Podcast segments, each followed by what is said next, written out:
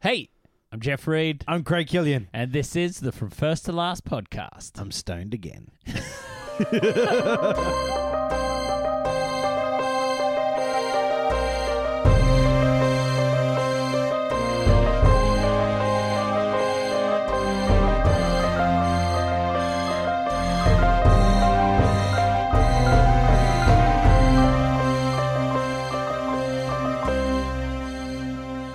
Hey, welcome to the From First to Last podcast. It's a podcast where my friend Craig and I we get together each week and we work our way through a director's theatrical filmography from the first film all the way to the last. And this season, Craig, we are looking at Sam Raimi. Sam Raimi. We are four films in Wacky as of oddball today. man. Actually, is this fourth film or fifth film?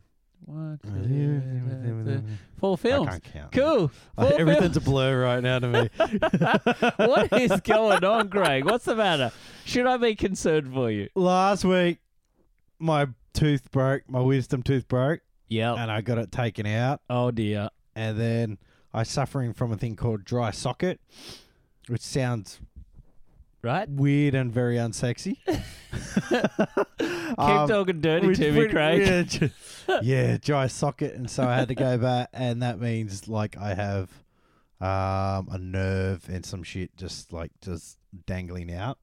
Yeah, Ugh. because there's meant to be a blood clot that builds up in the socket, yeah. but there was no blood clot, so it's a dry, dry socket. Does the nerve shrivel?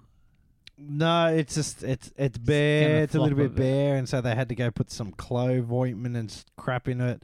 And then I've got gauze in my mouth, and I've got a lot, a lot of lovely Panadine and ibuprofen. and so, yeah, this is where I am right now.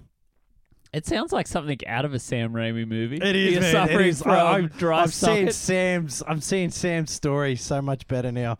I'm seeing. I'm seeing it all. Perhaps My you're fucking- watching my this fucking how it was life's a intended. crime wave right now. Just see me. oh, whoa. Oh yeah, man. Sorry. Seriously, yeah. It's it's it's wacky. It's wacky. Oh, So well. if I just yeah, if you just hear me snoring, it's because I just took a whole heap before I came drifted here. off.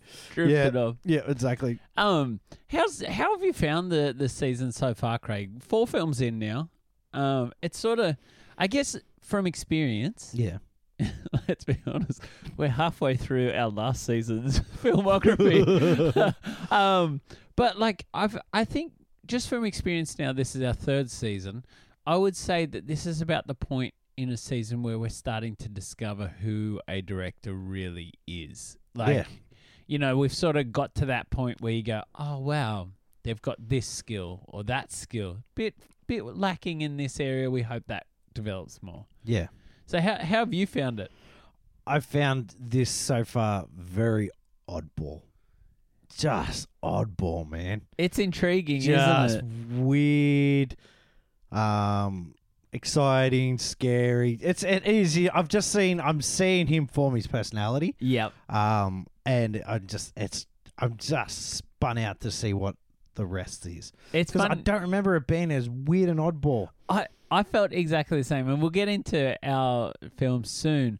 But like four films in, I was not prepared for the um, the wackiness that was going to come in, Same. and the fact that we're like, if we look back at his second film, Crime Wave, Yep. Do we have to? and but I I really think it's going to be a reference point. Oh, it's gonna be a totally. throughout the season because I think that's like his extreme end of the scale. Yeah. And I feel like we're starting to get. Now, I've not seen next week's film, which is Army of Darkness, Yeah. before, but I feel like each week we're watching him sort of mellow out more and finding. It's almost like if I think of this on a scale to get to Spider Man, Right? Yeah. it's like he's gone super extreme and now we're just pairing back and pairing back and pairing back there's still these moments of wackiness that you're just like what the I know exactly. It's so funny, and it's um, from the watching the start of this. Yep. There are parts of Spider-Man Three that just makes total sense. now. you know I what I mean? find That you myself just go, thinking the exact same oh, thing Shit, that makes a lot of sense. It's just like he just like yeah, you know what? I'm gonna give you a crime wave version of Spider-Man. Yeah, it's so true, It's- it- isn't it? coming into Army of Darkness and everything like that, I'm just, I'm excited to see like this whole um, version through because I know the gift isn't um, from memory. All of these from memory once again. Yep. The gift, I don't remember it being oddball. No, Um, I don't remem- remember for the love of the game being oddball. no. Um, so yeah, it's, but Mm. I- there's probably gonna be oddball stuff in it, man. It's Because really. I don't remember friggin' Dark Man being that oddball. I l- honestly, I couldn't remember. Like, if I just go, we'll get into it more later.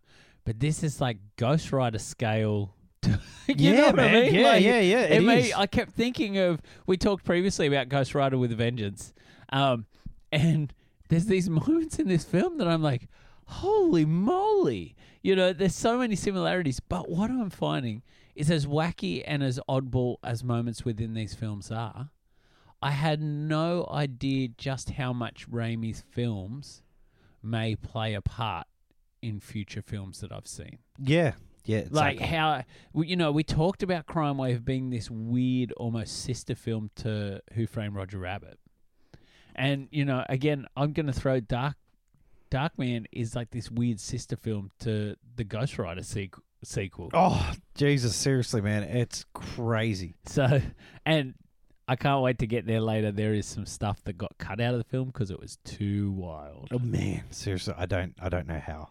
I So- don't know how. so craig last week Unless we it's like zombies raping people. oh well season two that's a season two throwback there Oh yeah, Who knows? We That was the did. Dawn of the Dead. Second. Maybe we might even see it in the. We new might see it in the, the Army of the one. Oh Dead. God, let's hope not. Um, I do not want to see that happen to Dave Batista. No, exactly, exactly. well, sort of the part of me that sort of does. the stone part of you. yeah, the stone part of me is like, oh yeah, yeah, yeah. I wonder what it looks like. but yeah, you're right. Probably not. Um, so last week we we tackled Evil Dead Two. Yep. Um, again, a wacky sort of at times film. Yep. Scary at times film. Yeah, scary at times film. I think when he wants to, Raimi can go scary and straight. And then there's other times he's like this giant wobbly line of going all Oh, yeah. Oh, over the shop, isn't he? I I think he's just turned into a giant wobbly line. like seriously, he's just turning to. That just seems like, um. But you find in, and I think I s- and seen a bit more with Darkman. yeah. His wobbly line's a little bit more consistent. Yeah. Like he's finding that um. I guess that jump to in the storyline where Yeah. he goes wobbly instead of it just being straight out of nowhere wobbly, yeah. which throws you off and you go, "Holy shit, what?" you know? Where did that Yeah, come where did from? that come from, man? To yeah. to the point where it now it just seems like you can tell he's finding his feet. He's finding his tone. yeah, he is, Yeah, isn't he? And definitely finding really, his tone. I think if we were to draw a graph of the start of season three, working through his filmography, Yep. It's almost like you know how a graph can sort of be real high peaks and real lows. Yep. And then it sort of gets smaller. The peaks and troughs get smaller and smaller till he's finding his balance. Yeah. and I feel like I don't know the next film, but I feel like the next film is almost that point of just before equilibrium yeah. where he nails the tone. Because I can be honest, if the wackiness of Darkman pops up in Quick and the Dead, I Oh. might I might be devastated. I Craig. can't even. Rem- I'm pretty sure it doesn't. no. I remember. I, pretty, I, I from memory, I know there's like full Raimi like visuals. Yeah, I feel like it's more his his artistic flares Yeah, rather it's than m- his comedic. Yeah, exactly. Oddballness Yeah, popping where it through. seems where it's not part of the script to be wacky. Yeah, It just it just Or seems like that's where he that just scene decided to take it. in For Love of the Game where, as he goes to pitch, uh, his arm becomes really long and sort of wobbles around, stretchy. His hand turns into some demon that. Yeah, some demon attacks that'll Kelly pop Preston. out. Yeah, exactly. and go, "Don't mind on," yeah, that's right. But with the hands like a little mouth puppet. Um, and just shoots cream corn at everyone. oh, goodness. goodness gracious. So we had a great time talking Evil Dead 2. Yeah, awesome. Um, I actually, I've loved listening back to the episodes of this season. There have been some absolute cracker moments. They where seem to be a lot happier. I think, Seems to be a lot happier season. yeah, it's funny, isn't it? How Yeah, it we is. how we almost match. Like even our episodes, there's these moments of Craig Killian humor that pop up every now and then, or a story. you know, last week's episode. Listen to it if you haven't heard it, people. Uh, there is a hilarious little anecdote Craig gives about a Filipino soap. Oh proceeding. Jesus, yeah, yeah. Well, I, and I was something thinking about that when I was driving home the other day, and I said, "Well, let me just state that I was a young person watching this as well, okay?" and I'm pretty sure, um, yeah, I think I was 13 when I watched this, and it's just wrong, wrong. Every time those moments pop up again, like today, I was driving in the car. I do a for those at home, I do a little bit of quality assurance on our p- episodes after they've been loaded up. Thank God. So I was listening to Crime Wave and you talking about the gobble of boobs. it has been like one of my favorite moments. I, I was like, still think about it. I, I think about it a lot. I, I literally nearly had a car accident laughing so hard this afternoon. So, oh, such good time so far this season. I'm having a great time talking So Sam am I. Raimi, isn't it? so am I. It's uh, a- yeah, it, it, it seems I've, I'm feeling um the wackiness in regards to it. You know what I Yeah. mean? yeah, it's, which is really good. And it, I think he get all his films so far, even the original Evil Dead, which is supposed to be this dark horror film. Yeah, it was never dark as I thought it It was. still had well, there's a joy to it, isn't there? There it's is, almost there like is. a playfulness and a, there is a a playfulness, in it. joyfulness yeah, to exactly. it. And I think that's the season has been fun as It's a result. cartoonish in Yeah. essence. Yeah, exactly. Yeah, yeah, definitely. yeah. So it really is. I've had such a good time doing it. So this week, Craig, Yes. Dark Man. Dark Man. Yes, Liam yes, Neeson. yes. The year is 1990. 1990. Gosh. We're getting into the golden era of uh, fashion. Oh yeah. Are we? no, Is it? Is it? Not at all. Um, is it? It's grunge fashion, isn't it? we're getting into grunge now, and there's that wacky sort of hip hop time that pops up. You know, yeah, with the with- basketball si- with the flannel over the basketball singlet. yeah. Remember I crisscross? was in on that. Yeah, that'll, That'll make you Jump, jump, jump, hip hop will make you jump, jump. yeah. um, so Wonder It- where they are now. They're probably in jail, eh? I have no idea. Yeah, I reckon. they Were they like Milli Vanilli? Did they did they just m- mime it? No, no, no. I don't think they mimed. I just don't think they had anything else apart from jump, telling people to jump. well, you know, I think it's a perfect thing for say uh, heart awareness. yeah, exactly, exactly. I prefer Whitey Ford singing it. you know, House of Pain. That's right. So, Craig, should we get into this week's episode? Let's crack into it. Let's hook in and Crack-a-whackin'. find out what's been happening. So, it's been three years since Evil Dead was released. Over to two. Uh, Evil Dead 2. Apologies. Thank you Jesus, for, for backing it And up. Ah, I'm stoned. Yeah, you're all over it Oh, today, man, I'm Craig. all Look- over. Maybe this makes me a higher consciousness. Maybe I should just go back I and watch love Chrome it. Wave again. Uh, you you should, Craig. No. You should totally should. Um, and at this point, remember the our intro episode? We sort of talked a bit about what Raimi was up to between a couple films. Yep. He's really wanting to do a superhero film, so he's pitched hard. He wants to do Batman. Yep. Tim Burton has got the uh, rights to make Batman, Bloody team. um, and he'll release that in 1989, so a year before Darkman Batman's Yep. released. So we're talking a post Batman world, which really for superhero films was a total shift. Like we're talking tonal, yep. yeah, everything's gone. Tim Burton took it to this dark, broody sort of place. yet still cartoonish in essence. Like Yes. still a very well, it's like um it's never a dark dark place. You know no, what I mean? no, there is it's not devoid of light. It's actually That's it's right. very it's yeah it's camp. Yeah, still. it still is. has a level of campness to it. I, and I do love the way that the Batman animated TV series sort of it really harnesses that essence of um, Oh, Burton yeah. throughout that. yeah, exactly, Um, definitely. so there's been a really sh- big shift in films. So I guess for studios, um, comic book superhero properties yeah. aren't a waste of money. No, no, exactly. Oh well, ten peg ones, you know the, the Yeah, yeah, yeah. that's exactly right. Temple Tentpole, films ten uh, not are ten good. peg. You're stoned. I'll I'll forgive you. Sorry, Um, so the ten pegs of the crime wave that whole Yeah. idiot.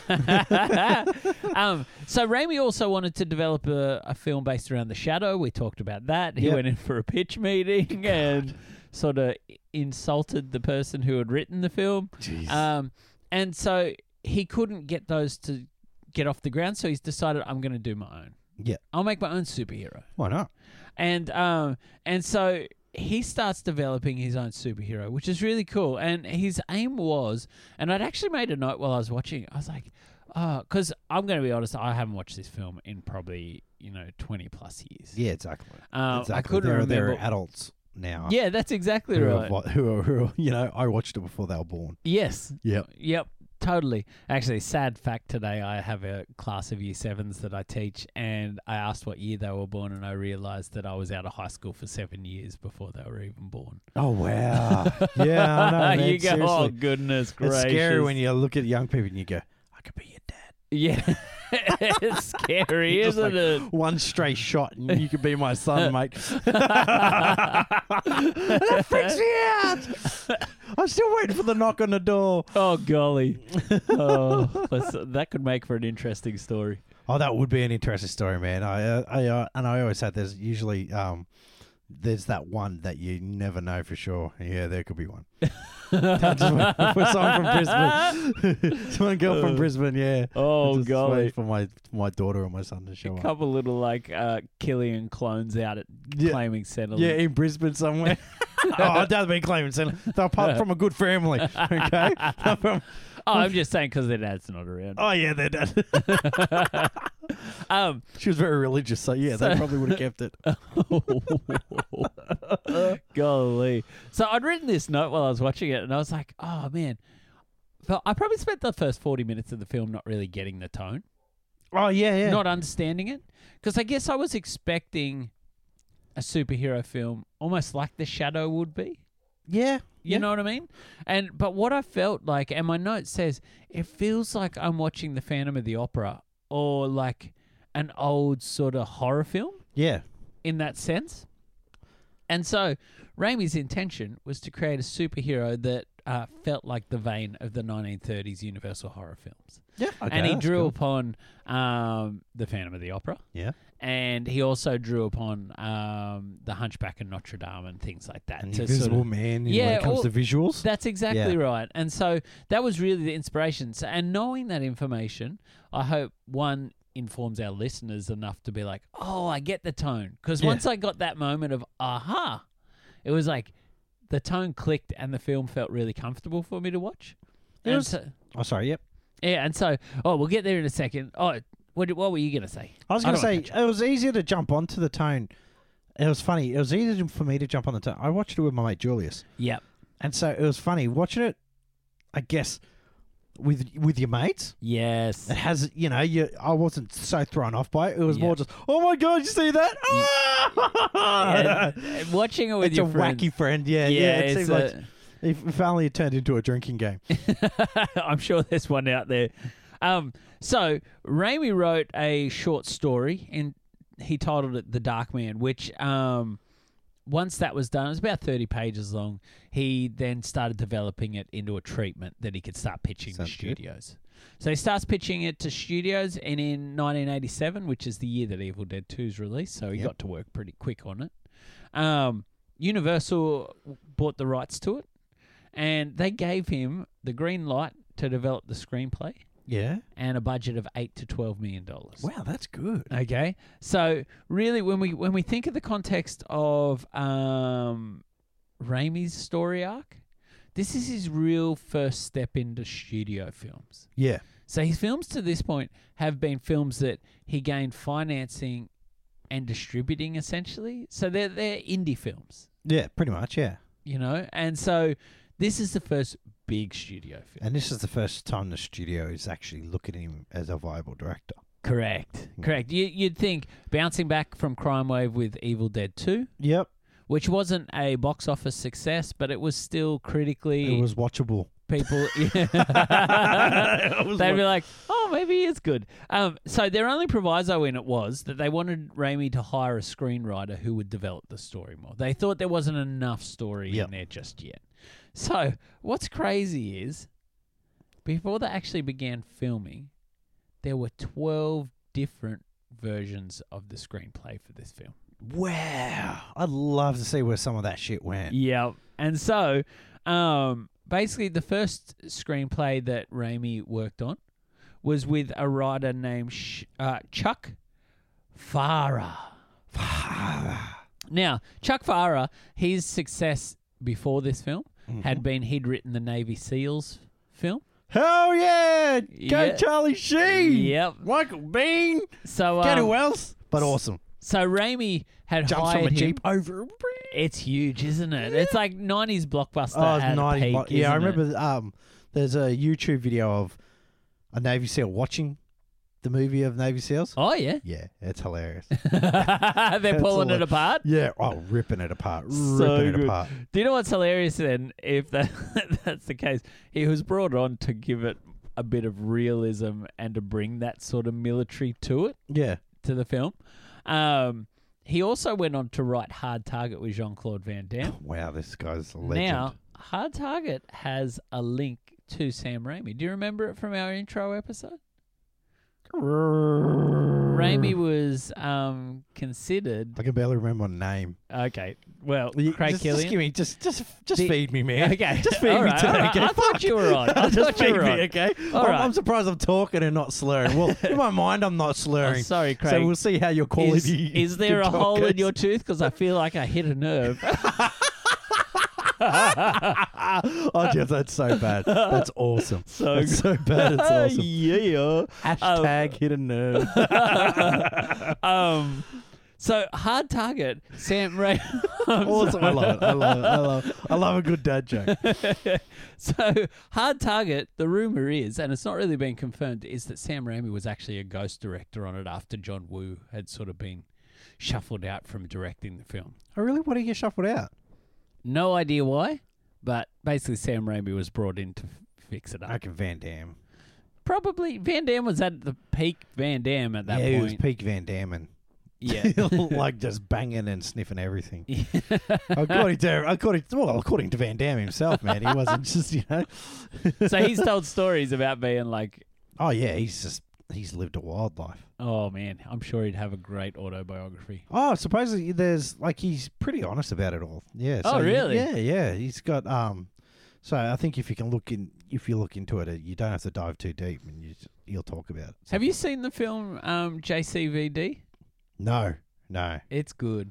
It's Really? really good. Oh, I sort of Yeah. lost. I sort of lost my love of Van Damme. Even Universal Soldier was probably one of my last runs. Yeah. I loved. To, oh no, Time Cop.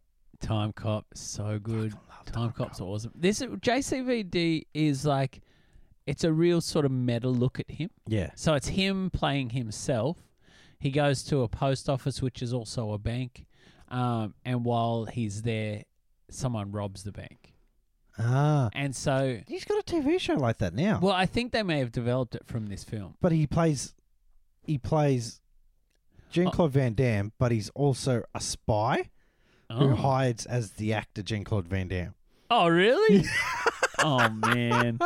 So, well, the film's really good. And there's this beautiful scene where he actually talks about himself and That's does right, it this stops, speech. hey, it stops, yeah, yeah, yeah. it stops and just he gives a speech. And you can really, it's quite beautiful.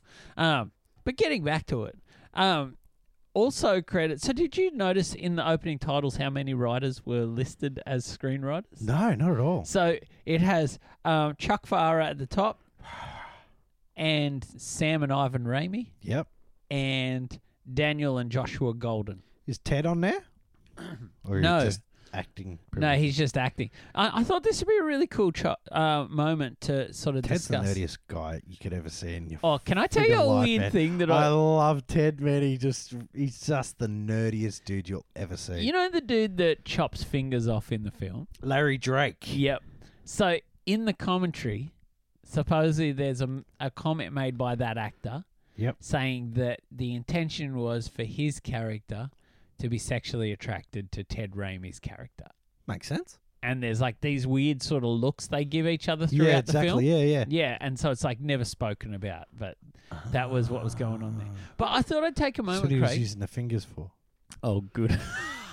oh, jeez, Louise. finger. Well, it's a. Do you know Get what's the funny? Asian guy's So finger. while we're talking about um, like writing, there's all these random things that they do. So what sounds like happened is they built this mythology around the film. Yep.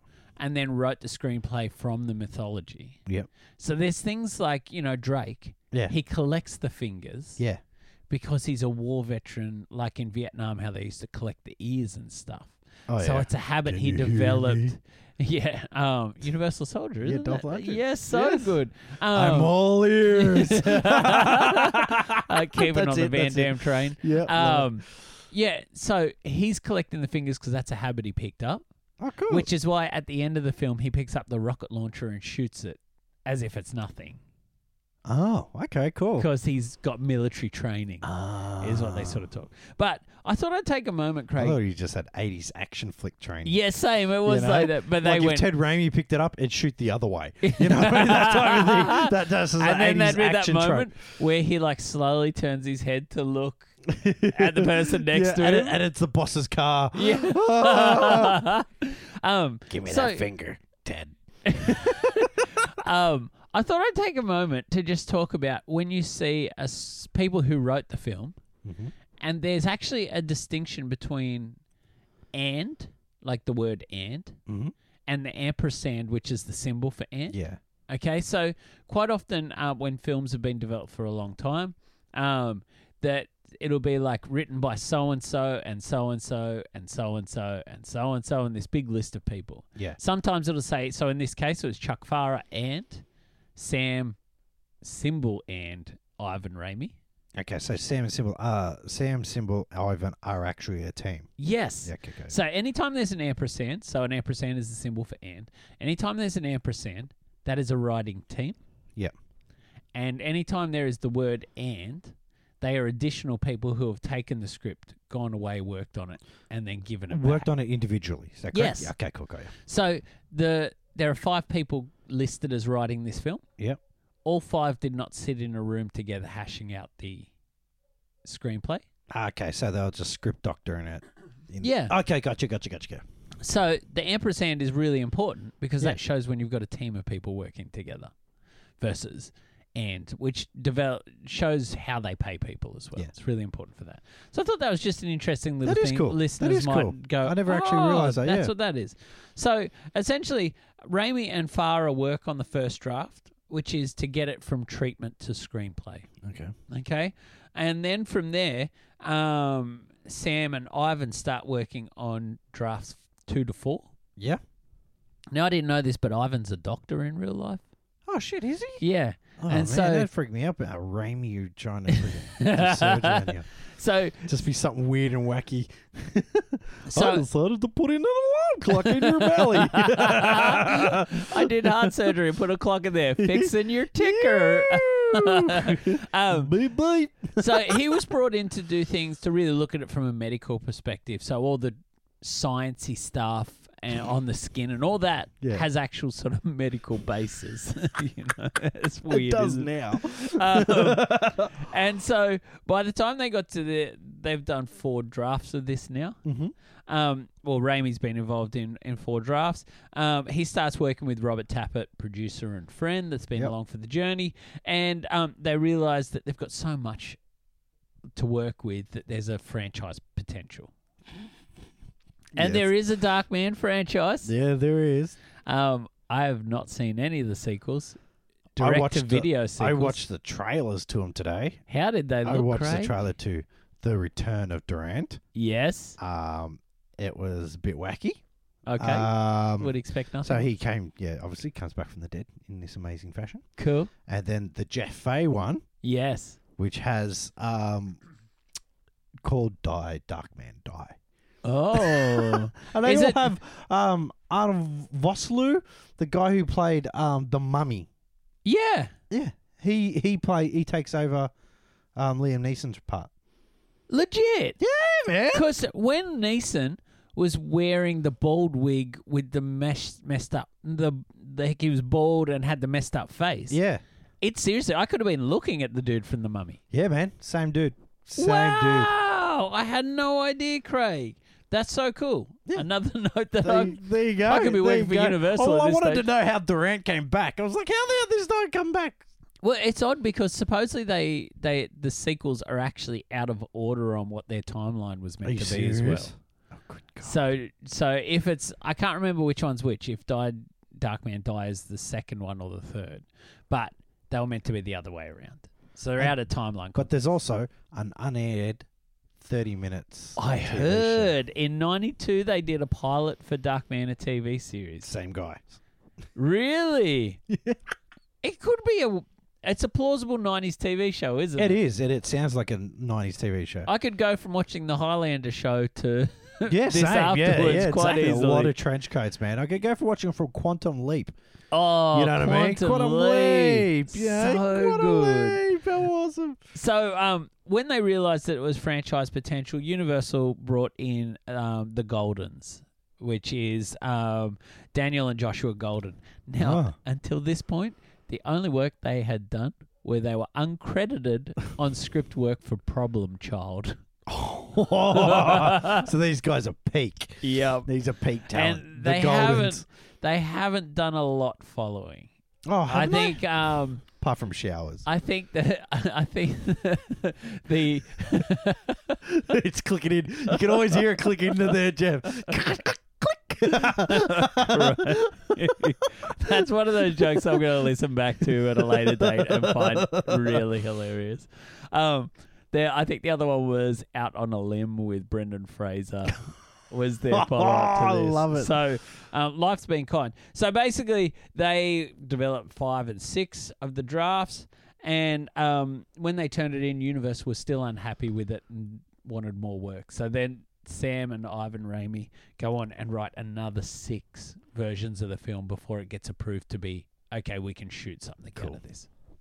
Just so people know out there, um, I'm not look. Look, I've never written a script in that type of thing. The Yeah. versionings of um, documents, they don't have to be much No, to change on a version. Just the simple changes, like bit of dialogue here, bit Yeah, of exactly. dialogue there. like in my actual real world, I build um, training user guides and all that type of shit. Yep. And seriously, I versioning I can get up to zero point like fourteen or something like that. Uh, yeah. Because they just want to change one bracket, they want to change this, they want to change that, and it's never something huge. Yeah. Yeah. So we've gone through a bit of a process. Who knows how much has changed from the original to the latter one? Yeah. Um, I, I, think, think, there's a big chunk when Raimi jumped back on yeah, because there's a lot of Raimiisms in this it's it's a Raimi film. film. Yeah, it's a isn't Raimi it? film, Oh, man. yeah. And so, um, I guess when you think about it though, because for Raimi, who's had one sort of really not great studio experience, Yep. which is Crime Wave, there was lots of tampering in that. It won't be his last. No, it definitely won't be. Poor man. Um. So, and this gets a bit more studio tampery. This film as it goes Yay! on. So, like at this point, for a studio, if you're taking on Sam Raimi, Yep. you got some hits. Yep. You got a very clear miss. Yep.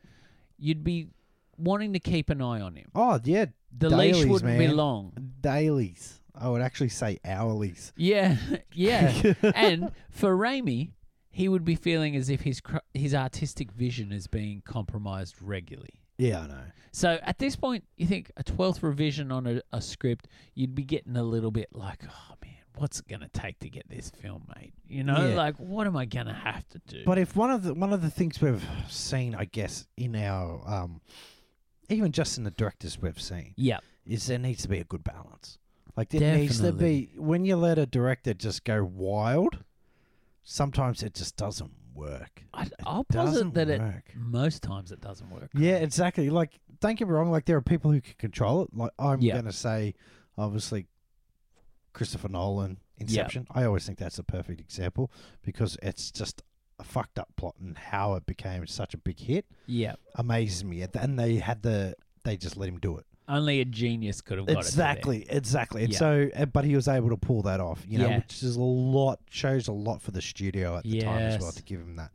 Um, but yeah, it's it's a bit of a mix. You need to have To someone there. who keeps an eye on it because once again, it's a business. Yeah. You're Yeah. twelve, like even back then, twelve million dollars, eight to twelve million dollars, man. Yep. That's quite an investment, man. That's a It's huge quite an- investment. and you want return on investment Yes. as well, as Yeah. well obviously as making a good movie. yeah, So it's a totally. mix, and mix. like in the scheme of things, Raimi is on his fourth film in nine years. Was it eighty one? Yeah, right about, First yeah. Evil Dead was released. So like it's nine years in four films, Mm. and so we're basically saying a film every two years. yeah, yeah. Okay, and for someone like r- a studio, you'd probably go, he's still green. Yeah. Oh, he's You still know? green. Yeah, um, man. so I can see why they're they're being more cautious in their As you would in their be. approach to rank. Seriously, as you would be. Um, so casting begins. The script's approved. Casting begins. Yay! Now, do you want to hear some people who were actually up for the roles, but they chose other people? Please say Campbell was. Uh, Bruce Campbell was. Uh, Raimi wanted Campbell to be the the lead actor. Makes sense, man, because he looked awesome at the end. Yeah, didn't he? What, Didn't he? What, that little man? He's appearance? just, he's such. Ah, you just see. You go. Oh, I love you. Again, dude." like it reminded me of that ending of Born. Yeah, yeah, yeah. Exactly. He just. He he has such a beautiful green screen presence. And then- Yeah, Uh, Oh yeah, no, I love it it. was so good. So, but again, this is one of those things where the studio's 12 like, million. we're not going to have him be. We're not going to bring your mates in. Okay, That's mate. it's exactly not one of those. it's not one of those parties, buddy. So the film goes out, and they look to either Gary Oldman Yeah. or Bill Paxton. Bill Paxton, man. Oh wow, I love Bill. So, at the time, Wow, Bill I would have been young at the time. Bill Paxton's best friend was Liam Neeson, Oh really? and so Bill Paxton mentioned, Are "I'm they up still for best? Well, this. well, I'm they up were for they? this role." Mm. And um, maybe you should try out for it as well, because at this time Neeson hadn't had a lot of film work. Le- Neeson really never got big, No. big until recently. Later, yeah, um, at this stage, I think he'd been in the Deadpool. Oh, He's yes. actually the director who um, is filming Jim Carrey playing the version of Axl Rose in the Deadpool. Welcome to the jungle. Yeah, Um, and I think there was one other film before that that he sort of was in, but yeah. I it think was, he was um, mainly just like Europe, European Yeah. like TV shows and stuff like that. so. Neeson then goes in and tries for the film, Yep. and he gets it.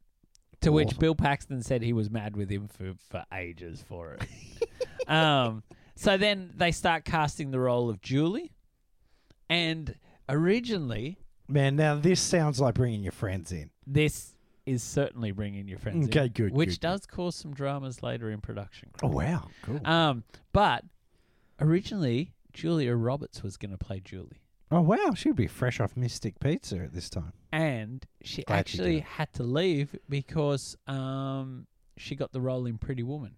Oh, what a perfect choice. Yep. beautiful choice. Great career choice, Oh, Dark Man versus Pretty amazing, Woman. Amazing. Um, and so also considered uh, and what they were looking for was Demi Moore Yeah. Wow, she was big at the time. and Man, that's a big that's a big Yeah. sign on man. That, she would she would go straight to the top of um people would come to see it for Demi Moore. Yeah, exactly. Yeah, exactly. Yeah. Oh, She her name would be plastered across it. Yeah. It'd almost be Dark Woman. and um Bridget Fonda. Bridget Fonda. Yeah. Wow. So um Wow, So Bridget that's- Fonda. that's um where they sort of went. They landed with Frances McDormand Mm-hmm. in that role. Um which at the time Frances McDormand was living still in the share house with Sam Raimi and the Coen brothers. Um Was she with one of the Coen brothers at this time? yeah, I think so cuz they're married now. Yeah. Um They were married for years So- now, eh? Raimi manages, um, in getting it all approved before filming, to convince Universal to give him more money. So he Ah, gets a budget of sixteen million dollars. Wow. Yep, for nineteen ninety, that's a lot of money, and he actually got a uh, longer shoot time, be- so he can film more and work more on the effects. Wow. Because it, a- aside from the holographic images that pop up, everything is a practical effect. Yeah, yeah. No, it does. It's I love the practicality of it. Um, and so they uh, begin rehearsing together, Neeson and McDormand, Yeah. and r- some rewrites are done because here's something that's a bit out there, which is what makes you think Demi Moore at the time would have been sort of a good slide across. Yeah. Supposedly, there were three love scenes between Neeson and McDormand's character after he became Darkman. Oh, gross. yeah. And so after a lot of rehearsals, Yeah. they decided um, that the film needed to be a bit rewritten because it wasn't quite working for them. Oh, actors. that'd be gross, man. That- That would look like a scene out of the Snyder's Zombies. it made me think of like a trauma film. yeah, it does. Yeah. Oh, that's gross, man. That's gross. So they begin filming in LA and Toronto. Um, and really, the filming itself isn't too challenging. Yep. Not really big dramas No high on reported. drugs. Like no, no James crime was. wave Yep, getting on cool. the got on the coke. Um, Neeson had to endure heaps of prosthetics for the film, Yep. and sometimes he was wearing for up to eighteen hours. Oh wow, really? Yeah, and it's That's this why he's just interesting. always cranky now. Yeah, probably.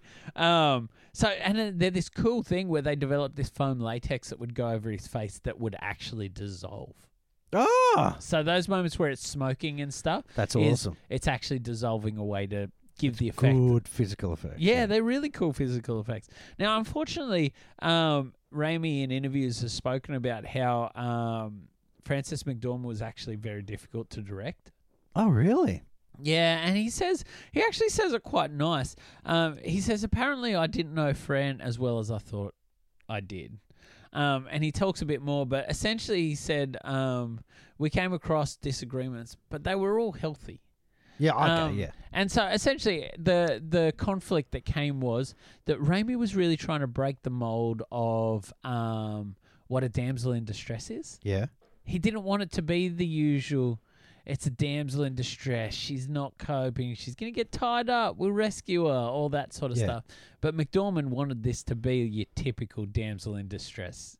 She wanted to have a moment. And, and there was no moment in the film where she was tied up, bound, gagged, and waiting for someone to rescue her, which the film ends with her bound and gagged. Yeah. So- Exactly. so she won, but um, you know that was something Raimi didn't want to go down those roads because I think he was looking to have a, a strong female, yeah. Exactly. as Which she is odd. sorta- yeah. Yeah. as she is in the film, really. And she's isn't she? in bloody every film she's ever in. Yeah, so it's it's an odd contradiction to probably It what is. McDormand is, aside from a nun in Crime Wave. Oh, Mississippi Burning. Um, so the film wraps and it comes time to editing, and this is where some real issues start between Raimi, Tappet, and Universal. Yep. Um, so Universal assigned their own editor for the film, Oh wow. and after eight weeks of editing, Raimi could not get them to follow his storyboards that he'd done for the film. So they were editing this film, and it wasn't working, and he really felt that it was because his directions weren't being Yeah. followed in the editing. Um, what actually ended up happening was the editor had a mental breakdown Oh really? as a result of the process and quit. So I had to hire a new editor, a new editor, um, and start making the changes in line with what Raimi was after. But I had to fight and fight and fight for this. wow. So then, when it came time to testing, it tested terribly. So Universal actually told Raimi that some people had rated the film as the worst film they'd ever seen yeah.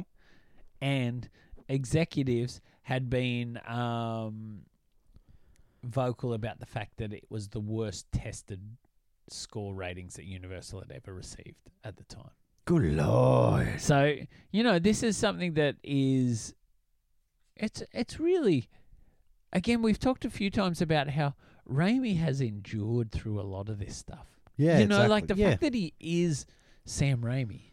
Yeah. Exactly. Yeah. You know, and so revered in Hollywood. But also the fact that he became Sam Raimi.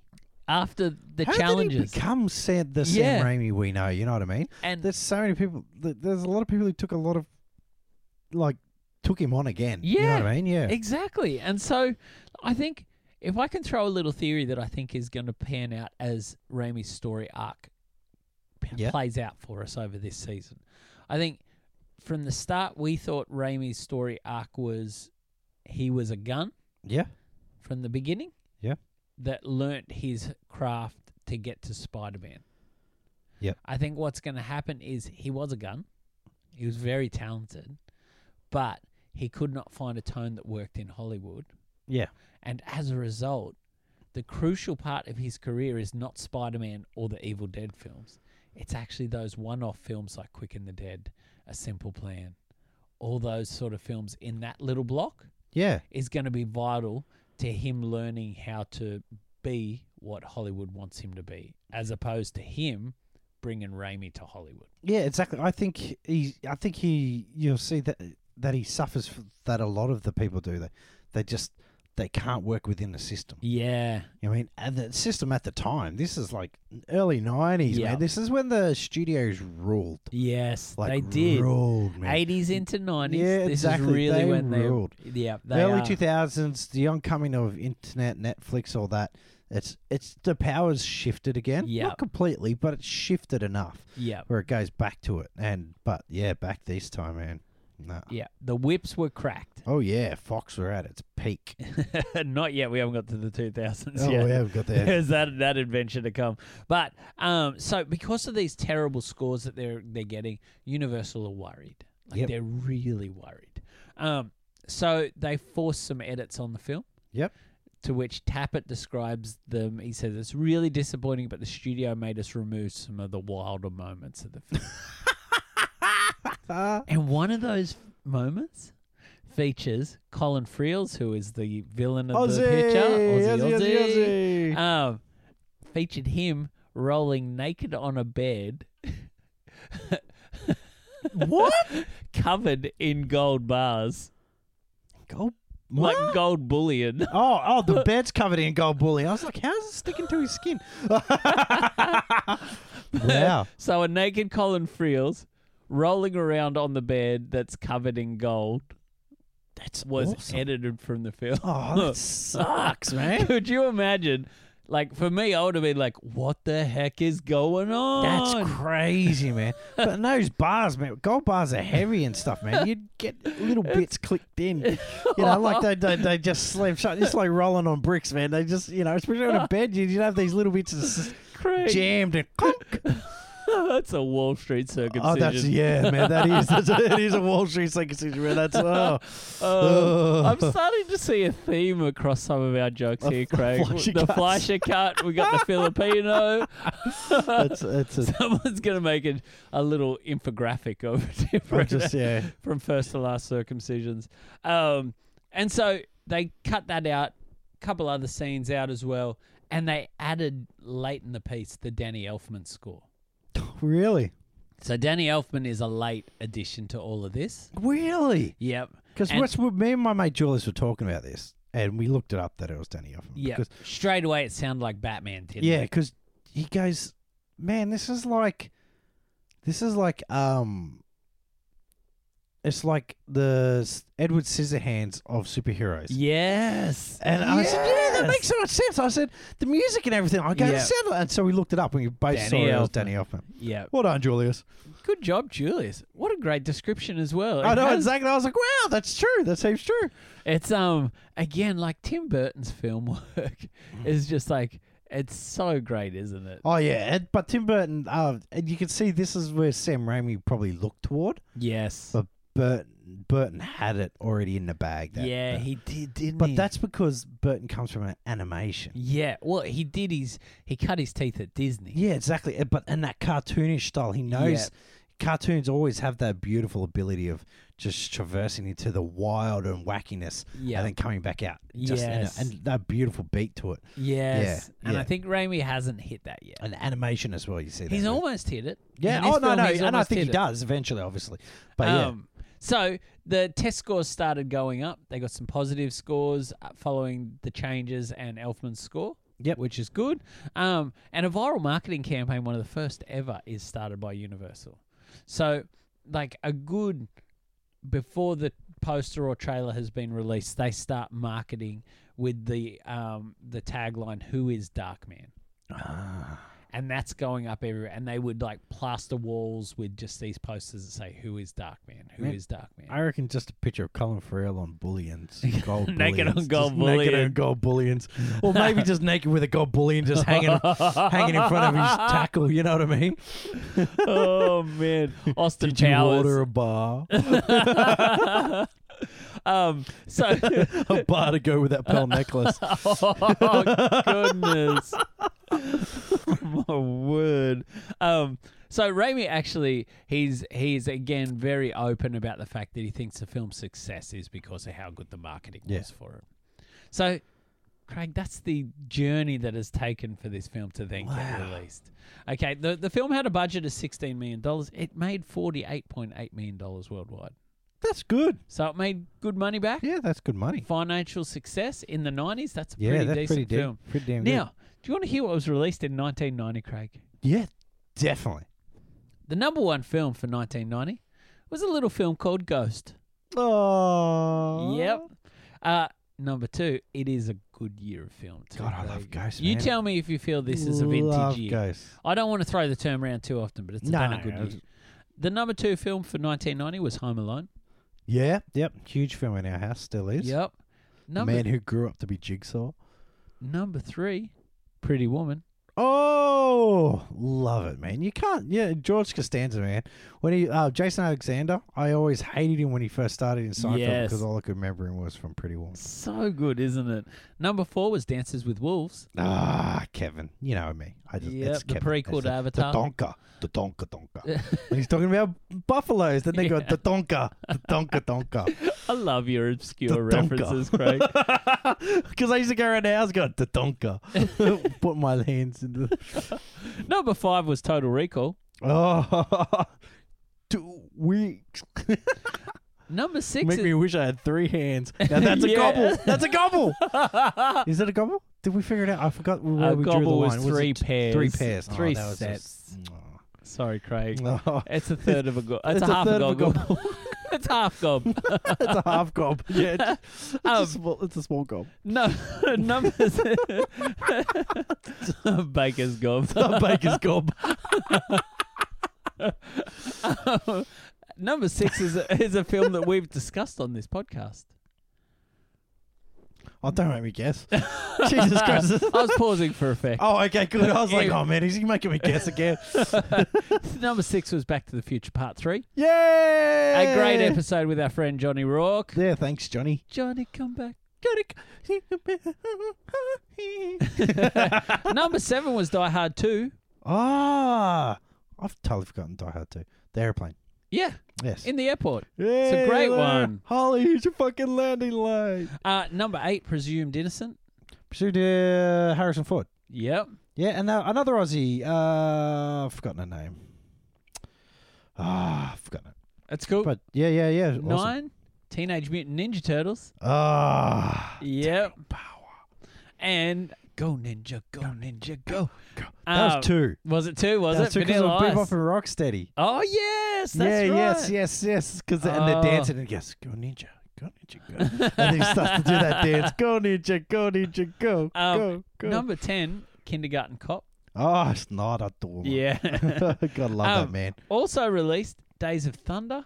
Oh, seriously, that movie is uh, for a good probably two years, man. That was just referenced so much when I, and this is when I moved out of home. My friend uh, Trent Davies, we called him Darbs, loved it, man, and would watch.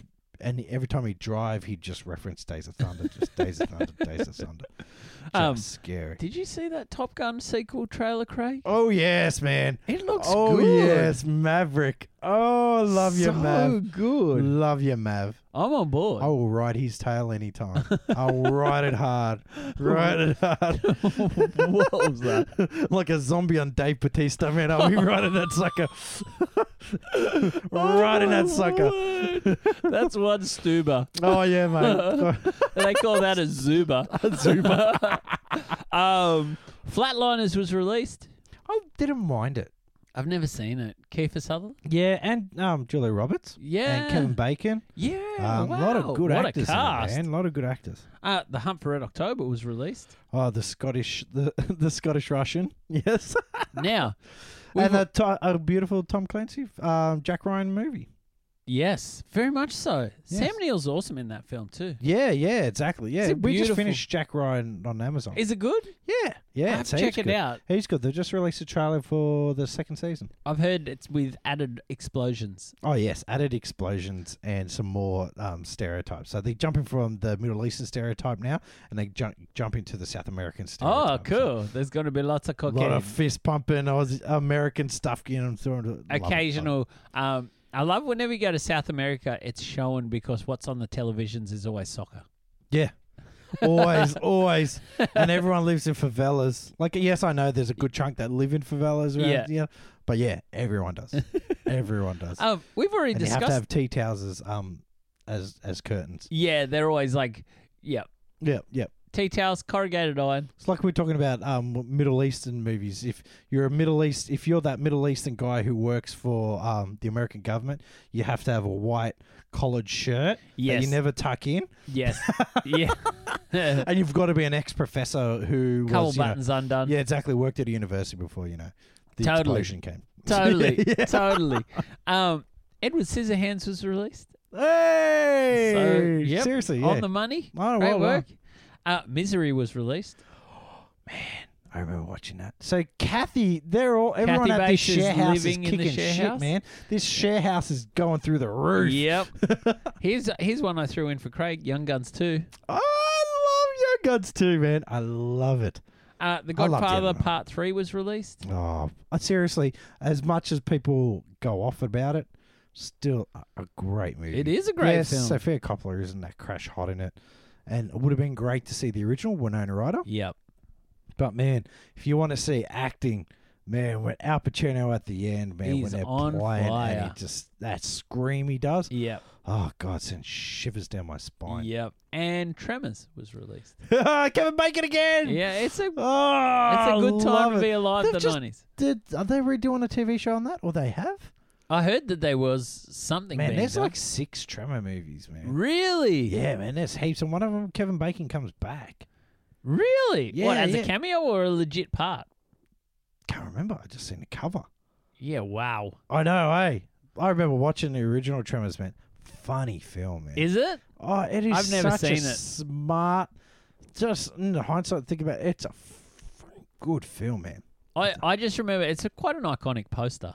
Oh, that, it's a that brilliant poster, of poster. like the big worm thing sort of Yeah. coming up out of the ground. Speaking of posters, man, Darkman poster is iconic. it's cool, isn't oh it? man, it is brilliant, man. Talk what a about great poster. setting up a superhero. Yeah. Yeah, I mean that's a brilliant So- poster. The Who is Darkman campaign Yeah. was that poster, but the text Who is Darkman, you could see the poster through the text. So it was all black. Oh, And then you could see bits of it through it. So it was like giving you glimpses of it. So you really were like, who is Darkman? He looks so awesome. I'd love to see who designed that, man, because it has a comic book artist. it's feel got that to it. It's almost got a Drew cover. Struzan sort of. Yeah, it does too. It, doesn't does. it? It does. So uh, yeah, I love it. I love it so much. So Craig, I'm going to hazard a guess, just like a few of our films, this probably got a bit more of a cult following than say some of his other Yeah, definitely, definitely. non-Evil Dead work. Yep.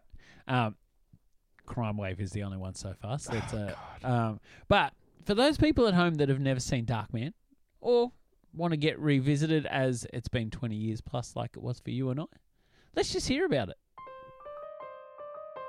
What would you get when you cross Batman and Phantom of the Opera? You'd get Darkman. It's a dark and sometimes crazy take on the superhero genre, filled with Raimi moments we've all come to love. Let's talk about Darkman. So good, Craig. Um, tell me, before go, how long had it been since you'd watched this film Oh man, movies. in the cinemas? Yep. like the nineties. Yeah, man.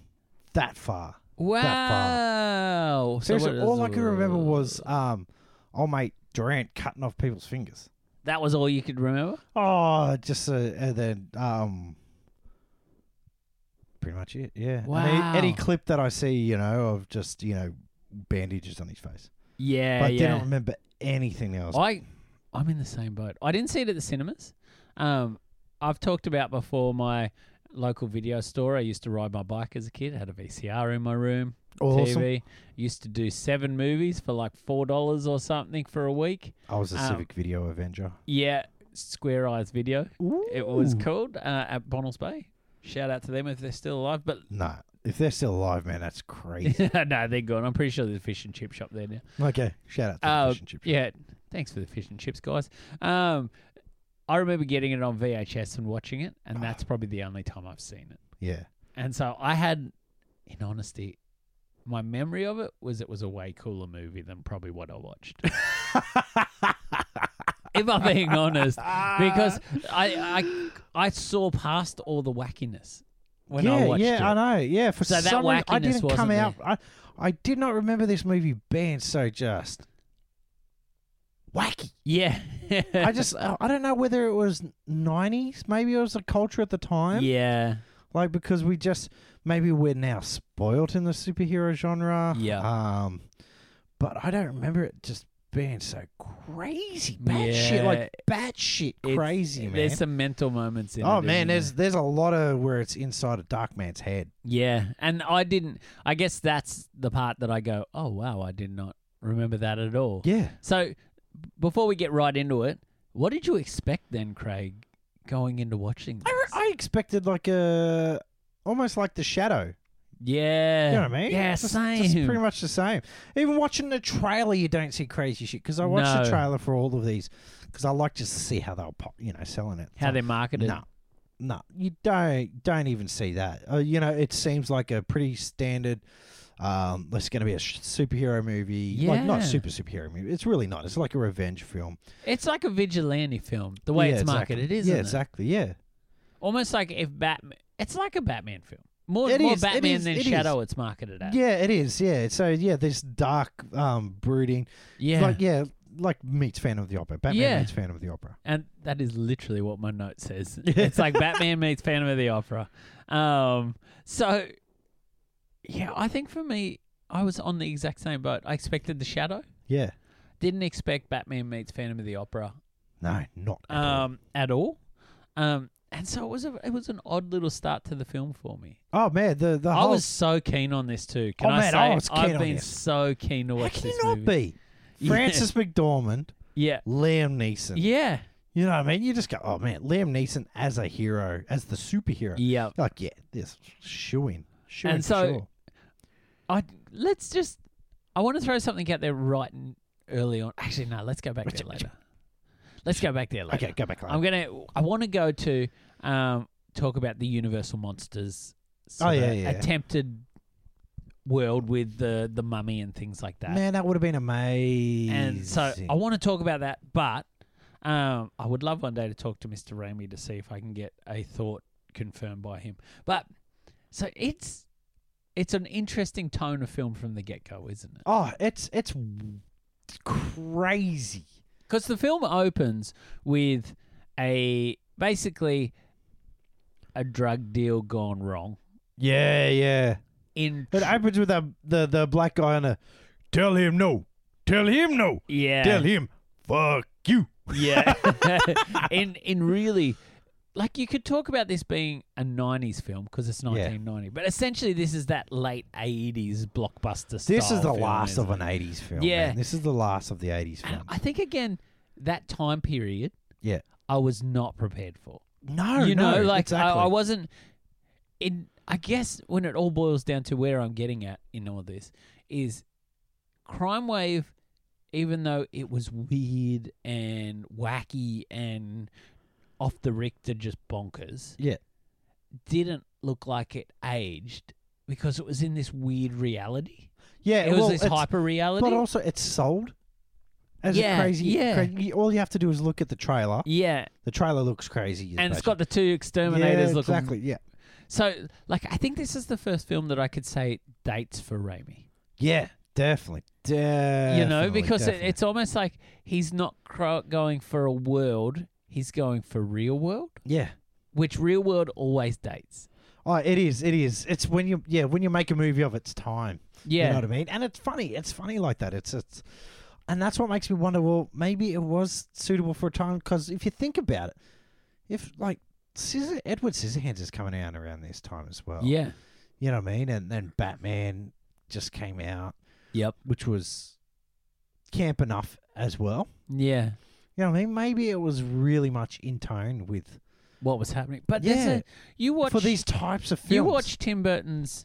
but they you just know- do it better. How's that? Let's just take a moment to just appreciate a one-two punch from Tim Burton. Yeah, Of 89 releasing Batman, 1990 releasing Edward Scissorhands. yep. That is wild. That is wild, man. And but but each one has a beautiful signature Burton all through it. Yeah, doesn't it? You know what I mean? You just know they're they're Burton films. Yeah, you Yeah. do from the moment they start. Yeah, exactly, exactly. You do. Here Um, you could almost get lost and go. This Who's- sort of who's isn't this? Raimi. This Yeah. guy's like Who's trying to be is Raimi. this? This is a TV movie, isn't it? Yes. You know what I mean? It Very has a- much so. It feels like a TV movie, doesn't it, yeah, Craig? Definitely, definitely, man. Yeah, that that is a really good because I did think in that opening scene, which can we take a moment to appreciate the um wooden leg The wooden leg machine gun machine and the guy bouncing, who is hopping up and down. who's the redneck out of Evil Dead Two, the Gary Sinise guy. He is too. I was looking at him going, who the hell is that guy? He is redneck out of Evil Dead Two. Because one of them also is the headbang, one of the guys from Wayne's World. Oh wow! Thank Yeah. you, Jeff. I didn't know. Oh man, I was trying to figure out where have I seen that guy from? Because Yeah. he doesn't bother cutting his hair, does he? No, not at all. Jeez, man. Not at yes. all. Thank you very With that much. huge trench coat, he's always got Yeah, that huge man. trench coat on. And then there's right at the start. There's the nurse, the the awful doctor, who Yeah. pinch who just stabs him while he's just laying it hang like. Remember that he's just been blown up. yeah, yeah, yeah. And he's in a hospital, and there's doctors showing all these other doctors, well, this is what we're doing. Like as she goes in this huge exposition. Well, now we've decided to cut off this, which makes him super strong, and it Yeah. also means that he can't feel pain. And she stabs him with the thing, and he can't feel pain. She's actually the nurse out of American Way from London. Do you know that also one of the doctors Yeah. is John Landis? Yes. yes, that's right. Because I I only found that out at the end. Yeah, Awesome, because that all makes sense. yeah, yeah. All makes sense. All makes sense. And, and then people don't close friggin' windows in hospitals. why? Why? Every window, every hospital I've gone to has bars on it. You'd Maybe go- it's just the hospitals I'm going to. prison hospital. Prison hospital. special hospital. I give me my special pills.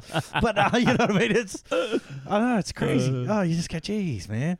But like, it really is. It's such an interesting tone. It made me feel like TV movie. We could have been watching Miami Vice. Yeah, yeah, yeah, exactly. Exactly. It's just weird tone. Yeah, Another thing that I I picked up on was just like, is why is in every dumpster someone throws their trench coat away? Why is that? And is, that a, is that an American thing? Can you tell us is that an American thing? Because I probably think about it. If you jump in any dumpster in Australia, you'll find some some broken thongs or flip flops, as you want to call them. Over in the states, there's a trench coat. There's a trench coat, in I'm everyone- seeing and they're this- pretty damn good too. They always They're look always in cool when they good put them nick, on, aren't man. they? Yeah, good condition. good condition. good condition. There's a big sticker on the side of the um of the dumpster that says "trash and trink, trench, Trench coats, coats only. yeah. Trench coat recycle bins. so good.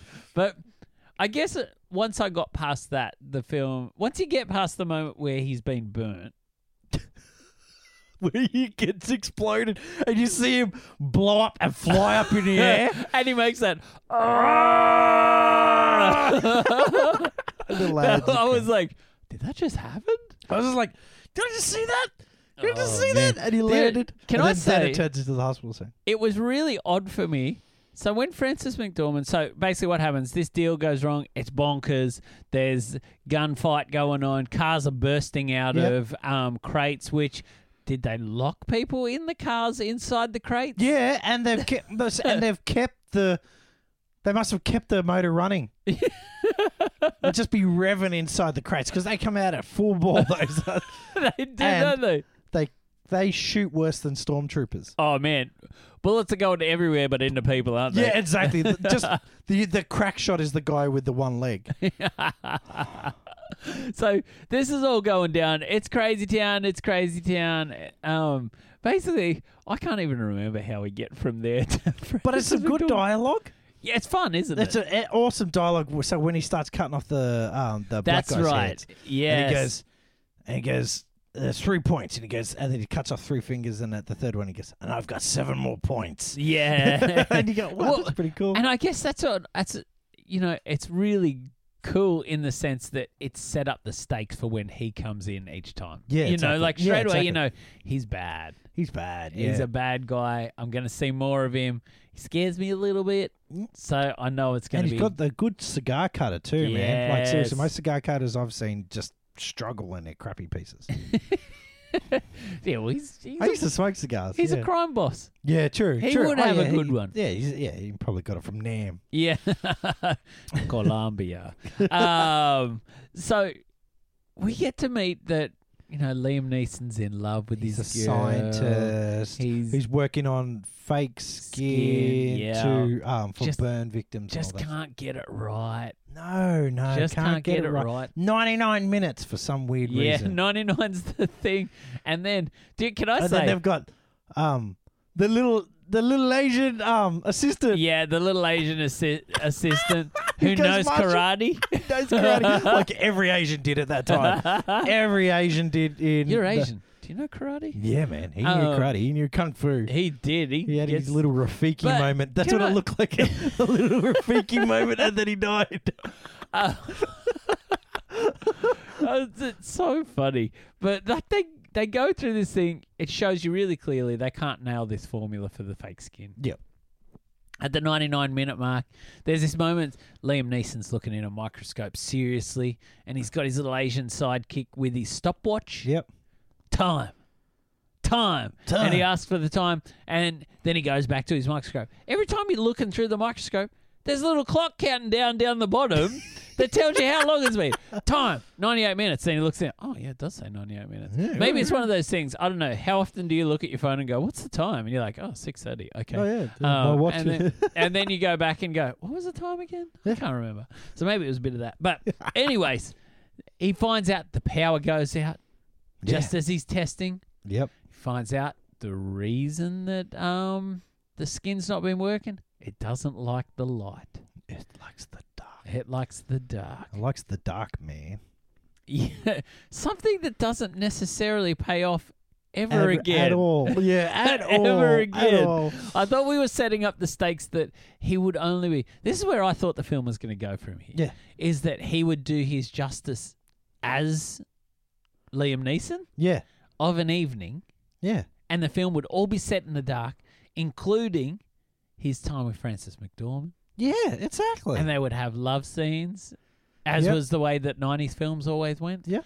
And then the morning would come one morning and his face would start dissolving in the sunlight. yeah. And then he'd have Yeah, to run it'd away. be like a vampire-ish type thing. Yeah. Yeah. yeah, same. That's where I thought it was going. I was like, oh, cool. Th- but that nah, never everything's pays in off. broad daylight. Like, really, it's Yeah. the most for the movie called Dark Man. There is very little dark in this whole damn movie. eh? It's just the warehouse that he sets up a yeah, lab exactly. The warehouse, which has this huge, huge Doctor Octopus vibe to in. it. Sure does, doesn't, Doesn't it ever? Hey, it's Even just- the doctor's the surgery scenes. Yeah. It just reminded me of Spider Man 2. yeah, exactly. it so has that much. huge vibe to it. Um, so I, I do love. I think when we get to those movies we've watched numerous times, like the Yeah. Spider-Man films, we're gonna realize how much practice he's had for those films leading up to. Yeah, them. exactly. It was like when we were watching. Um, I want to hold your hand, and we Yeah. saw so much of you know Back, to, the, future, in it. Yeah, so good. Um, so anyways, we find out that Liam Neeson, he's in love.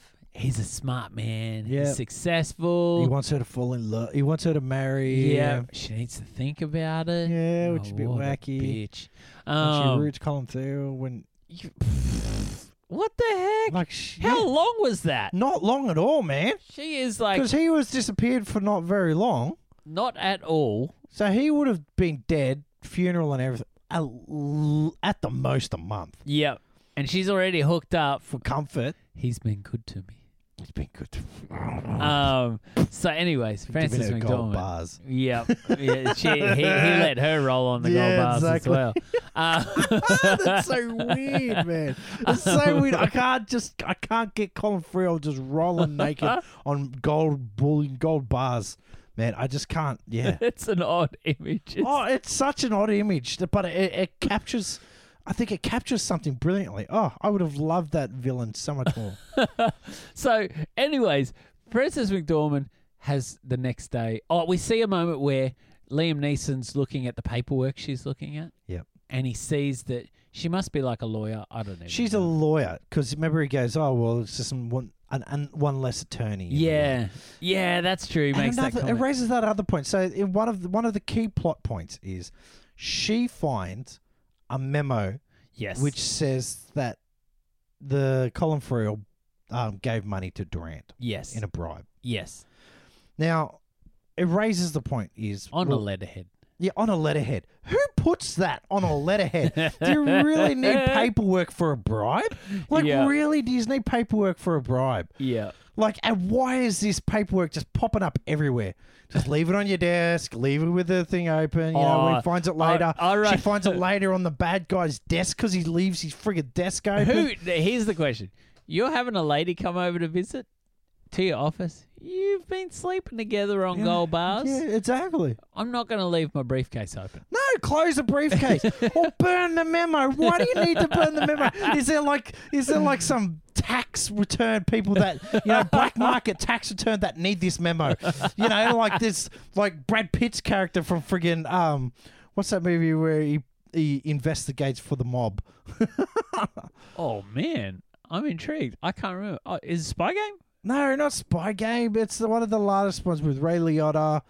Um, oh, uh, killing them softly. Yeah, killing him softly. Oh, yeah, so that's so his character. good. Yeah. That guy investigates for the mob. Yeah. So maybe there's someone who does like accounting for the mob and comes in and goes, "Well, do you have that memo? Where's the memo? Where's I the do, memo? How I, do I know you just didn't bribe anyone? How I I know- do appreciate the fact that the little moment where Neeson puts his coffee cup in the morning down on it, Yeah. leaves the stain. It's this good moment that um, it's like a little moment of intelligence that brings continuity across the film. Yeah, yeah, So you know it's the memo not by the letterhead, but by the coffee ring. yeah. you know, exactly, it's yeah. like a, it's like a really clever little moment that you go, ah. I love moments where directors show intelligence in those ways. yeah, exactly. It's just the whole idea of a memo is just really weird and random. Yeah. like Maybe you know? it's the time though. Like remember we had that whole through the Robert Zemeckis season, we were amazed how often faxes turned up. yeah, true, very true. It- but it's just like you don't send faxes about your crimes. You know what I mean? Or Yeah. even put memos together on your crimes. Uh, it just makes no sense at all. I'm going to sit down at my typewriter with my personalized stationery and Yeah, write exactly. the fact that today I robbed a bank. Yeah, today robbed bank So- memo. Anyways, the next day, Frances McDormand, she can't make a decision on marrying Liam Neeson. Yep. Needs to think about it. Runs off to work with the memo. Yep. Um, and then, or it runs off to work. Yeah, leaves the memo at home. Leaves the memo at home. That's right. Liam Neeson goes to work. He's working in his um. He, he, he- his, His lab must be in laboratory? the same house.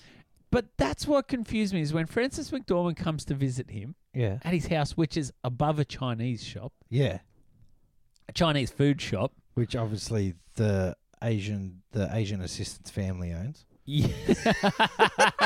Probably at the time. Yeah, getting through college. and Um, there's probably deleted scenes. You know, hello, Mister Duckman, you owe us money.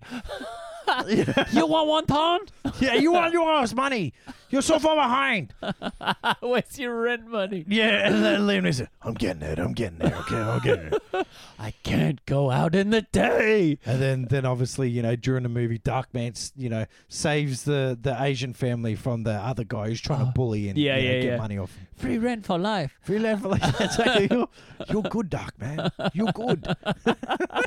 What really shocked me, right, is Frances McDormand walks up to what I think is a random building. Yeah. I think, oh man, she's going to get some dinner at the Chinese shop. And that's the moment the lab blows up. And I realize his lab is like this professional place above a Chinese restaurant. Yeah, exactly. It's no wonder your skin's not working, brother. It's got like sweet and sour pork fumes through it. Yeah, exactly. And she's never hurt.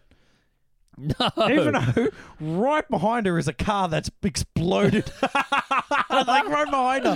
That car that exploded from the ex- main explosion, but she's fine. Did you did you love though, Craig? The technology wasn't quite there, but that transition of Francis McDormand looking in shock as the building's burning. I love the How idea good of was that. it? Oh man, Julie's watched that and we're like, man, That's that, cool. that, that yeah, exactly. That is a cool visual. yeah, you know what I mean. I was the same. I Those was- are the things where you go, yeah, Romy, man, you're on the ball. he's bro. got You're some. On the he's- ball. yeah, same. I was like, oh goodness, that's gorgeous. It's just a shame that that green screen technology wasn't quite there. Yeah, you know, it has a exactly. little like black outline that you go ah, but yeah. So, anyways, Neeson's lab's blown up, Craig. Yeah. He gets shot into the water, up in Hilarious. the air, into the water, and it literally is looking down on the roof. And Yep. this sort of superimposed image of Liam Neeson going, oh, Oh, as he's on fire. Yeah. just to show that he's been burnt and maimed in it. Yeah, exactly. Um, so he goes, has surgery, yep. breaks out of hospital. Yep. Finds his trench coat. off he goes. Finds a warehouse really quickly Beautiful warehouse too, man. that he's going to set up Beautiful as his lab. With so he a can- beautiful, well maintained cat already in there. Yes. And I mean, which Cat doesn't like him at first. no, but it doesn't really build any relationship with the cat at all. No. Just randomly cat. Just random cat. Yep. You know what I mean? Yeah, I thought I did think there was going to be a moment where it's like the cat's rubbing up against his leg, Yeah. and it's like, oh, they're friends now. Yeah, because or he he's found throws his, the cat saves him or something like Yeah. he's tied up and you or know, the cat gets killed when he know, like he walks in, the cat's dead, and he's like, oh, I'm Exactly. in trouble. exactly. So yeah, I think what's really interesting when I think of the character of Darkman, Yeah. he gets lost in the madness so much that he loses himself, essentially in the film. well, yeah, and then that and that that's explained in that exposition bit Yeah, because they cut off his pain receptors. yeah, Most and and I love the foretelling of it all. A lot of the patients who get their pain, they they become prone to rage and, And all the- madness. and madness. So Yeah. the- yeah. Okay. Cool. yeah. And so there are moments in the film, which is where I draw the parallel with Ghost Rider with a Vengeance. Oh yeah. which is that it's almost like um oh it, what do you I'm it think, zooms in on his eyeball. does, and, and then it- explosions. A comet in one of them. oh, another is like a court jester like going Uh, but it made me think of I can't remember what the film is maybe it's those moments where she done well in Kill Bill you know that the music sort of goes "Wah, wah, Yeah, yeah, wah, exactly, yeah. wah." Made me think of that, but this is just done terribly. Oh yeah, exactly. And they're the wacky moments when you go inside Liam Neeson's mind. oh, or, or the one outside where he dances in front of the cat. Oh, yeah. Oh, you think I'm a clown? And then he puts a, Yeah. a, like a funnel on his head. Do I dance like this because I'm a dancing clown? and you that- just go, and you just stand there going, "I'm just watching Liam Neeson dance with a Tin Man with hat a on. Tin Man hat on, and this is the scariest shit in the whole movie." it really is like Oh. so. Those little moments of madness, I get it, but like it could be so effective with him killing the cat yeah, and yeah, then showing remorse afterwards. Yeah, exactly. Or- Or just something weird, but it's pure, it's pure Raimi. it is, isn't it it? is pure Raimi. It seriously is. It's just It's just he, he can't get the beat leading in and leading out Yes. of that moment. oh, You know what so- I mean? So that's and that's where you know what I mean. Like you know, Burton w- could have done it. It's a Yes. similar visual, but coming in and out of that moment, and also Burton cheats because he he gives you off kilter moments. But one of his main ingredients isn't the special effects and everything; it's his casting, because Johnny Depp is Yeah. off kilter. Yes. You know what I mean? so and- the the actor provides th- Provides the, part of it. It- Yes. It, it, actually comes across as because it's such an important thing. It comes across as um, it comes across as oh yeah, I can see him doing this. you know what I mean? yeah, yeah, yeah, totally. Because You see all the movies like that, even with um, Neeson- Michael Keaton. Yeah, it's so true, Craig. Because Neeson feels uncomfortable doing the madness. Yeah, it, it looks it looks wrong on him. Yes, Like ev- all, I think it's coming from. You know, it's come from where we are now. Looking back, it's easy to say, but Neeson looks uncomfortable through the whole film. yeah, he does, doesn't he? He looks uncomfortable, like especially when he, like even when he's dressed up. You know, like when he's normal. yeah, You know what I mean? It does. It, and I guess the chemistry once again, with Francis McDormand isn't crash hot as well. yeah, But um, yeah, he he seems uncomfortable in this role. he does. He, seems like a- does. he seems uncomfortable playing just that scientist who wears sweaters. yeah, You know what I mean? Like he, there's a scene where he's wearing a bright yellow sweater. I think he's still dressed like he puts his mask on. And stuff Yeah. like that. And he Yeah, seems when they go to uncomfortable. the carnival oh yeah, yeah, yeah, and they're man. having a date, so she's realized he's still alive. yeah, exactly. have a date She's very together. cash about it. Oh, you're alive. Oh, that's great. You know Yep. what I mean? Let me just tell you, I'm still banging another guy. You know, it's Yeah. more of a comfort thing, but I'm glad you're alive. Yep, You know, let's not, you know, try rebuild your let's life. start and- again. Let's Let's start go on again. some dates. Let's Yeah, go to let's the carnival. Let's go to the carnival. Let's not go. yeah, Let's not go get go down to town hall and I'm- tell them that you're actually still alive.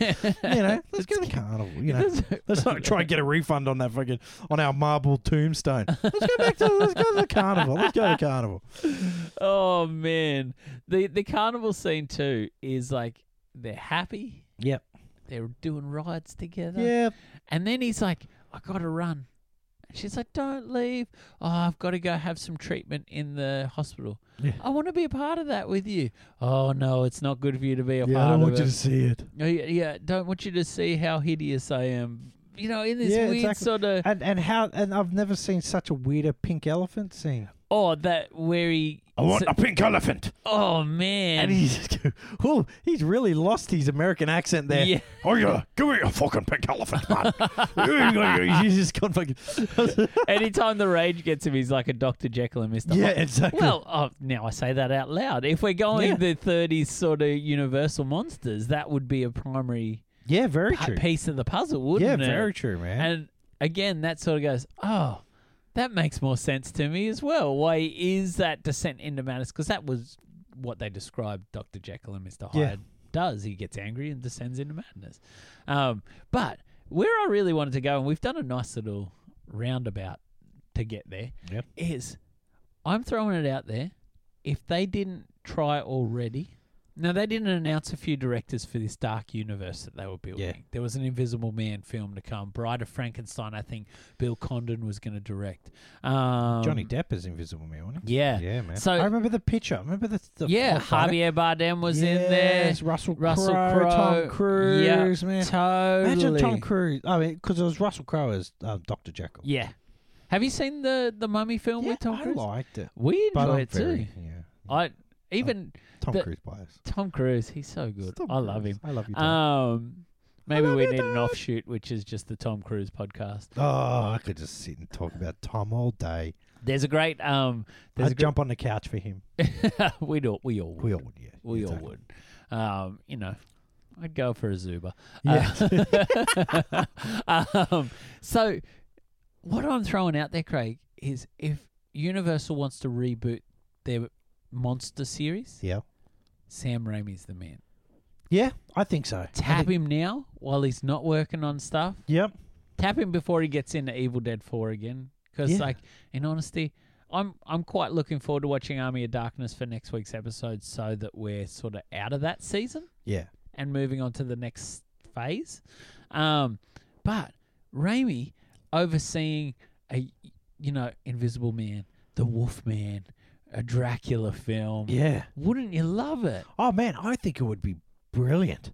I think it would be brilliant. I think he could bring so much to the, and I think it's it's such a smart concept. Yeah. It just once again they just didn't, you know, they they just didn't push it in well enough. You know what I mean? I think Um, like, kicking off it with a director like Alex Kurtzman mm, in his first directorial film. yeah, exactly. Well, but like they had Dracula Untold.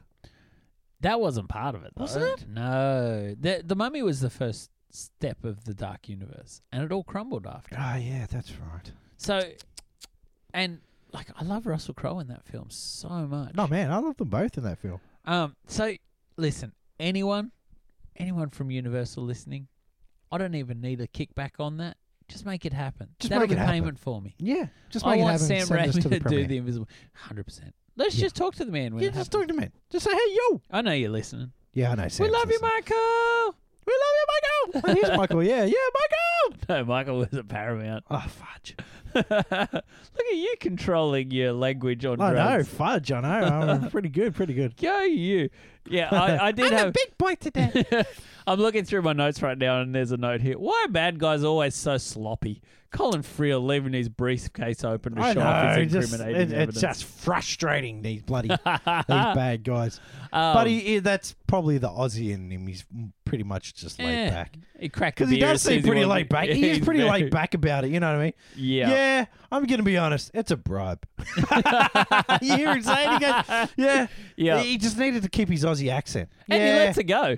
yeah, he does. it's a just like, bribe. It's a bribe. It's a you be bribe. on your way. You're I a guess our good- time's done. You're happy here. with it, aren't you? You're not really upset, are you? nah, you're We not good? upset. Are we yeah, good? we're good. Yeah, we're Yeah, good. yeah, Yeah, we're good. Yeah, That's so good. yeah. I'll, I'll, I'll look. Oh, I think he really came into his own as a villain at the end when he's jumping around on the. On the construction site. Yeah, exactly. Let's let's go there. So we've got to the end. He takes Francis McDormand's character Julie um, hostage, Yep. um, hoping to get Darkman to come. Yep. Vintage villain. Yeah. I'm def- going to draw him out with a bit of bait. Yep, what better exactly. bait than the bait he likes the taste of most. Um, and so they end up on top of you find he's in construction. Yep, his dad was in construction and he'd been working on these all his life and just and so he, he's just jumping around, which is a good bit of writing. Yeah. Like it actually brings because sometimes you watch these CEOs fight the superhero yeah. and you go, "You're just a businessman. How do you how you- can you keep it even? You know what I Yeah. mean? how can this be an even fight? But because he's had this career as Yeah. balancing on these beams and stuff like that, it throws Darkman at a Yeah. disadvantage, which is good. And a good- he knows the tools, so suddenly he's got that pop Oh, ribbon he gun doesn't that know he's that shooting. well, man, because he can't shoot for shit. Yeah, they are going everywhere. They are aren't going they? everywhere except the dark man. Yeah, except that one that goes in Darkman's hand. Oh yeah, exactly. Which is a fluke, which moves. Yeah, yeah. So it's at the top of his hand, then suddenly it's in the middle. and there is that moment where Darkman gets free by ripping his hand through. Awesome. I did love that camera move when he swings on the um on the sort of The wire thing yeah, and he does the kick into Colin Friels and the camera follows him around Yeah. the around the fall. So good. Um again, those sort of movements like James Wan and Lee, Yeah, that's Lee why I think Whannell James Wan- love yeah. those moments in, in their films later on. And I probably I'd say James Wan is probably influenced by Sam oh, Raimi quite a incredibly. lot. Yeah, I think so incredibly because there's a bit of wackiness. to Yeah, it too. there is, Yeah. isn't there, for both he and Winnell. Now, Craig, let's rewind a little bit and talk about the moment that um, Darkman has is getting chased, gets on the roof of the building. Oh yeah, they're yeah, yeah, shooting yeah, At him, yeah, yep. the helicopter's taking off, Yeah, and it's he that- climbs into the helicopter to And- fight them. Yep. And then um as Liam Neeson. Yep. And then suddenly gets his face, all the all these Where did he pull that face from? I don't know, he pulls them from everywhere. Remember they find a whole bunch of them in there. Because it's like one minute he's Darkman with all the bandages. Yep. fighting, trying to escape, because I think she's come to his. The physics of it is a bit off. and then suddenly, he's on a rooftop with a new face on, looking like Liam Neeson. Skinny is some a cool- skinny Liam Neeson, not Yeah. not a person who has a whole ray of bandages underneath, Underneath, his yeah. And he's like fighting, trying to get to Durant. Yep. Trying to stop him. Yep. Fighting, fighting, fighting. And then Gross. ends up on the He thought there's like a, a wire attached to the bottom of the um Oh yeah, chain, yeah. the helicopter. yeah. Can I tell you, that is actually Liam Neeson. Oh really? That's good practical effects, man. That and then is the cool. that weird police helicopter shows up Yeah. beside her. yeah. Yeah. So Liam Neeson is afraid of heights. Oh, awesome. and Sam Raimi put him on that rope. 50 Can be afraid of feet heights. in He's the so air. tall. he is so tall. Maybe he's fallen over once Man, and there's a just scene realized where- that's There's a terrifying. scene where he's showing her off like into a cab, Yeah. and he's like he's crouched and he's still taller than the cab. Like, Jeez, man, You are a big fella. you're a big dude, man. Yeah, You're a yeah. big bro. Yeah. I got to say, I do love the parallel between Phantom of the Opera and Darkman within the warehouse. Yeah, yeah, exactly. It's so you can see it so much, and I actually think those moments in the warehouse, especially when they come to attack Darkman in the warehouse, yeah, are the moments where I feel Neeson is really nailing Darkman. yeah, because he's that's the thing with Neeson plays the action hero well. Yeah, Doesn't play the doesn't play the Love scientist well. interest. the love interest scientist Yeah. very well. yeah, yeah. I I totally agree, Craig. So there's some really good like when you think about it, Raimi's got a bigger budget, Yeah, like a much bigger budget. Um, like when But- they're jumping on the c- trucks and all that Yeah, stuff, and the scale of the film Yeah, is man. massive. Like that would have been hardcore, you know, because you're doing explosions on freeways, yeah, Yeah. you're closing off freeways. yeah, That's a lot of money in those scenes. I man. think the film really does shift once they start when they find out who he is. Yeah, and they ca- start chasing Darkman. yeah, Um, it shifts from being a TV movie into an action film, yeah, exactly. You can It's start. almost he like- starts wearing his budget on the Yeah. screen. Yeah, and and so it transitions into like almost we could be watching Die Hard. yeah, yeah, You know, like it's we've shifted into that, and the I think this is where the film really takes takes the moments, which is probably the film that I remembered, which is this cool action film of this disfigured man. Yeah, exactly. That's where I remember it. I remember it as Yeah. this uh, type of action film, just not the wackiness. I never. remember yeah, the that's wackiness, exactly right. So my memory is probably more in line with what the films of the day were. Yeah. Yeah.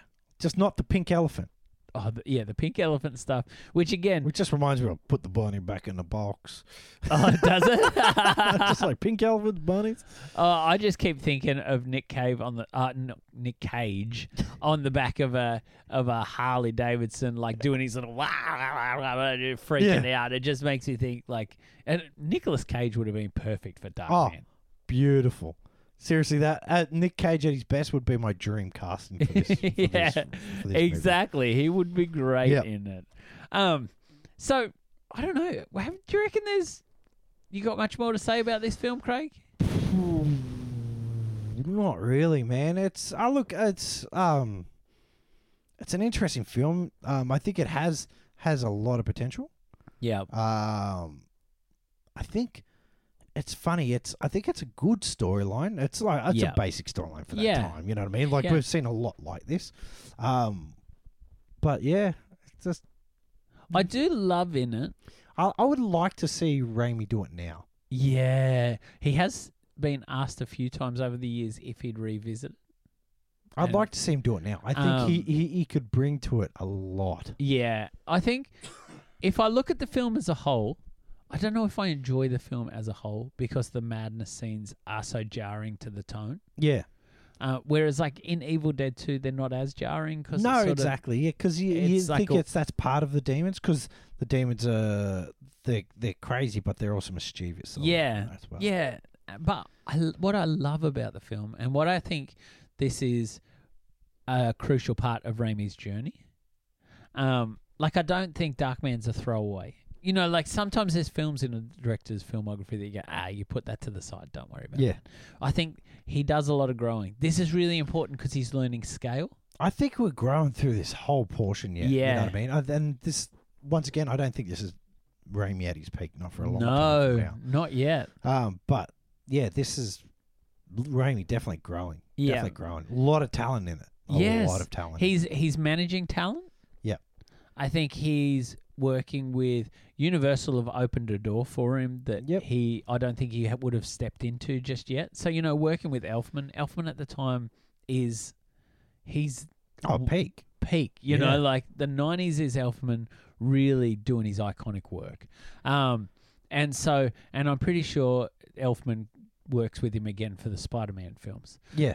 Um, so you know, like he's really starting to work with talent, yeah, exactly. and I think the editing debacle at the end of this film is probably really crucial because it shows that Raimi being allowed to oversee editing is a positive as opposed to a negative. Yeah, very true. So he gets some power back probably with this film. Yeah. Making money helps. Um, and so I think there's a lot of growth that Raimi does in this film. It's an important sort of ramp up in quality. Yeah, there is. It is. A, it is obviously a ramp up in quality. Yeah. Yeah, exactly. Definitely. So I think Darkman is a, it's a very important part of his. Of of his career. Yeah, Career. definitely. Definitely. I just remembered a part of the film that is wild when Ted Raimi is pushed up through the manhole cover. Oh, oh, hell yes, hell yes. Tell us about it, Craig. Oh, so Darkman gets so Ted Raimi, obviously is the the villain's sidekick, Yep. and he kills the Asian assistant, and uh, it cuts his hand off for the guys as well. Yep.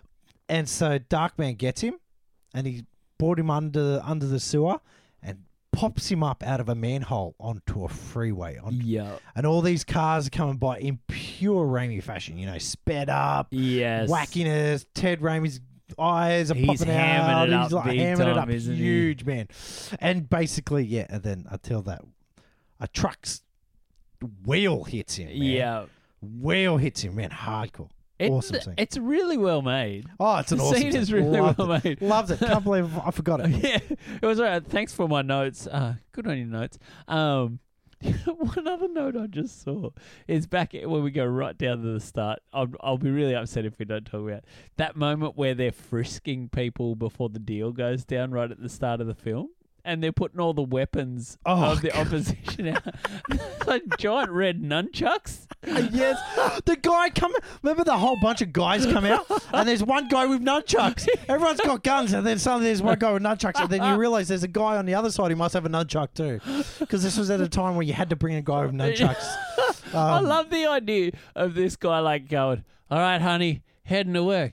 Did you pack your nunchucks? Of no, course, no, darling." No, no, no. I'm just going to use the gun today. I think this one's a pretty important one. No, no, you've been training for months. Get the nunchucks. Get the nunchucks, you know they're great. All right, cool. He gets in the car and the nunchucks are on the front seat with a little note. I Yeah, thought it's you'd like- forget these. or just the boss gun. We didn't hire you for your gun skills, mate. Get your nunchucks. Get your nunchuck. Get your Get your ass back inside. Grab those friggin' nunchucks. No, I no, no, thought no, I no. could use a knife. The red ones. The red ones. Okay, this is a freaking hard day. Red ones, man. Red ones. We, We all gotta know make they're an faster. impression. They're faster nunchucks. faster nunchucks. Uh, see, there's one in every gang. There's a nunchuck dude in every gang. In every, Every gang. gang, every gang needs a nunchucker. every every gang needs a nunchuck. So good, Craig. I heard a rumor I heard a rumor. that you have prepared something special for our listeners I have. this week. I have. I have for you. The death of an extra. Oh, so good. Death of an extra. see, see, I can write music too, Jeff. I love your theme song. I love your theme song, Craig. All right. So I've I've decided. Well, part of Death and Extra is it's where it used to be obviously about people who pop up in a lot of the films. Yeah. Now I'm really just pick, grabbing people who have had such good careers as these extras. you know what I mean? Yeah, yeah, yeah. Um, and just it's a shining good time a, for it, isn't it? yeah, just shining a bit of a light on them. You know what I mean? Because you don't Love it.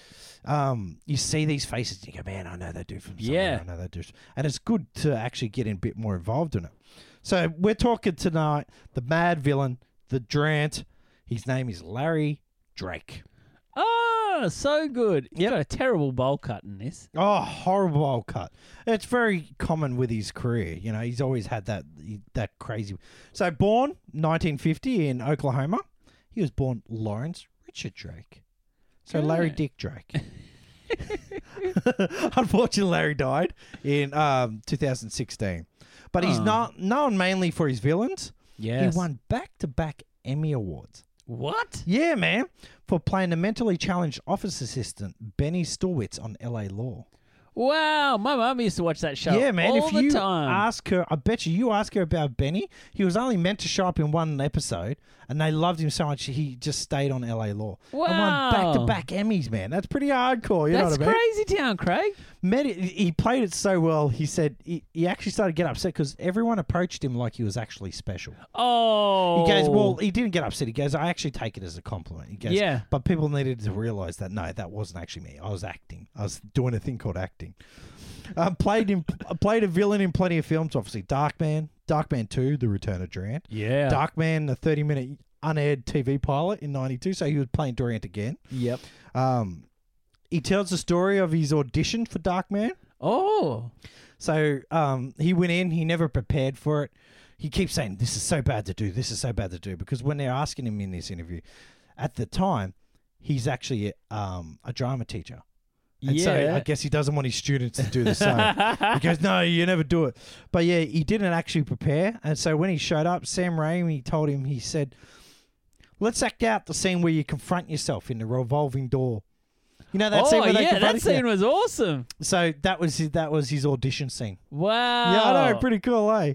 And when they came to shooting, he that was one of the scenes that he he put the most work into. Yeah. Wow. So if you look at it, the tires are a little bit different. Yeah. Um, they also made the voices a bit different. So he said, I wanted to make my voice different, and even afterwards, Raimi changed the octave on his voice wow. of one of the characters just a little bit, Oh. So so you can spot good. the difference. I know it's crazy, isn't it?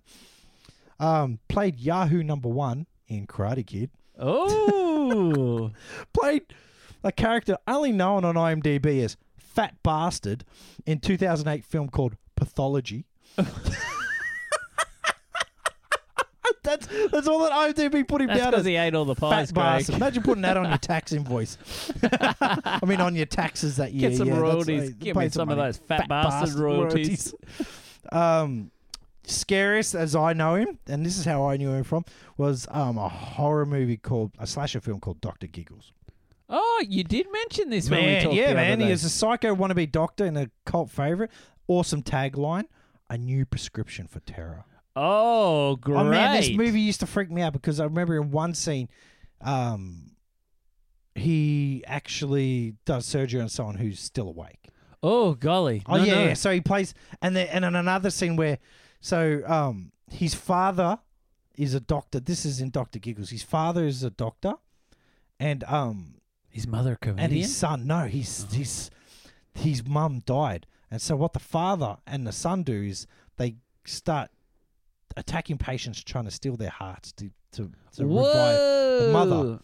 and then the police come and they arrest everyone and blah blah blah and they find the mum's body but they don't they find they don't they find the dad dead but they can't find the son and then in one scene you find out that the son was actually hidden inside his mum's body What? so the dad sewed him up inside his mum's No. body and he cuts himself out in one scene oh, golly. and then it fast forwards like 20 years and then he comes back to town and starts haunting the kids of the kids you know that type of thing they're very freddy kruegerish I know, man. I remember this shit. and That's it's freak- disturbing. yeah, did heaps of um voice voice work. Star Wars games, man. Really? Uh, yep, The Force Unleashed. Um, Oh. Yep, did voice work for Johnny Bravo, Justice League. I love Johnny Bravo. Yeah, man. Yeah, this he's done heaps of that type of stuff.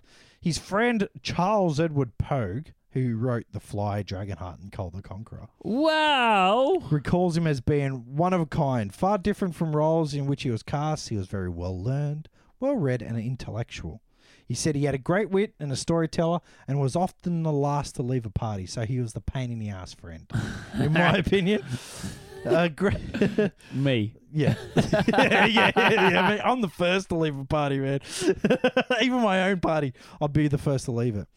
Um, pretty much, he says of acting as an actor, what I can do is tell the truth. At least, I hope I can tell the truth, a dramatic truth, but still an honest portrayal. He died at the age of 66. Oh, rest in peace. Yeah, Larry Drake, man, good character actor, love it. Great Love it. effort on the death of an extra today. Mate, Craig. death of, I love it. You I love it. Bring it. Bringing it down. I Bringing it down. love it. I love it. So, Craig, overall, Dark Mirror, what do you think? Yeah, it was all right. All right. Yeah, it was all right. Wasn't great. It wasn't great. It wasn't great. A lot of potential. I'd like to see the mythology they built around it. Yeah, me too. I would really like, I'd love to know.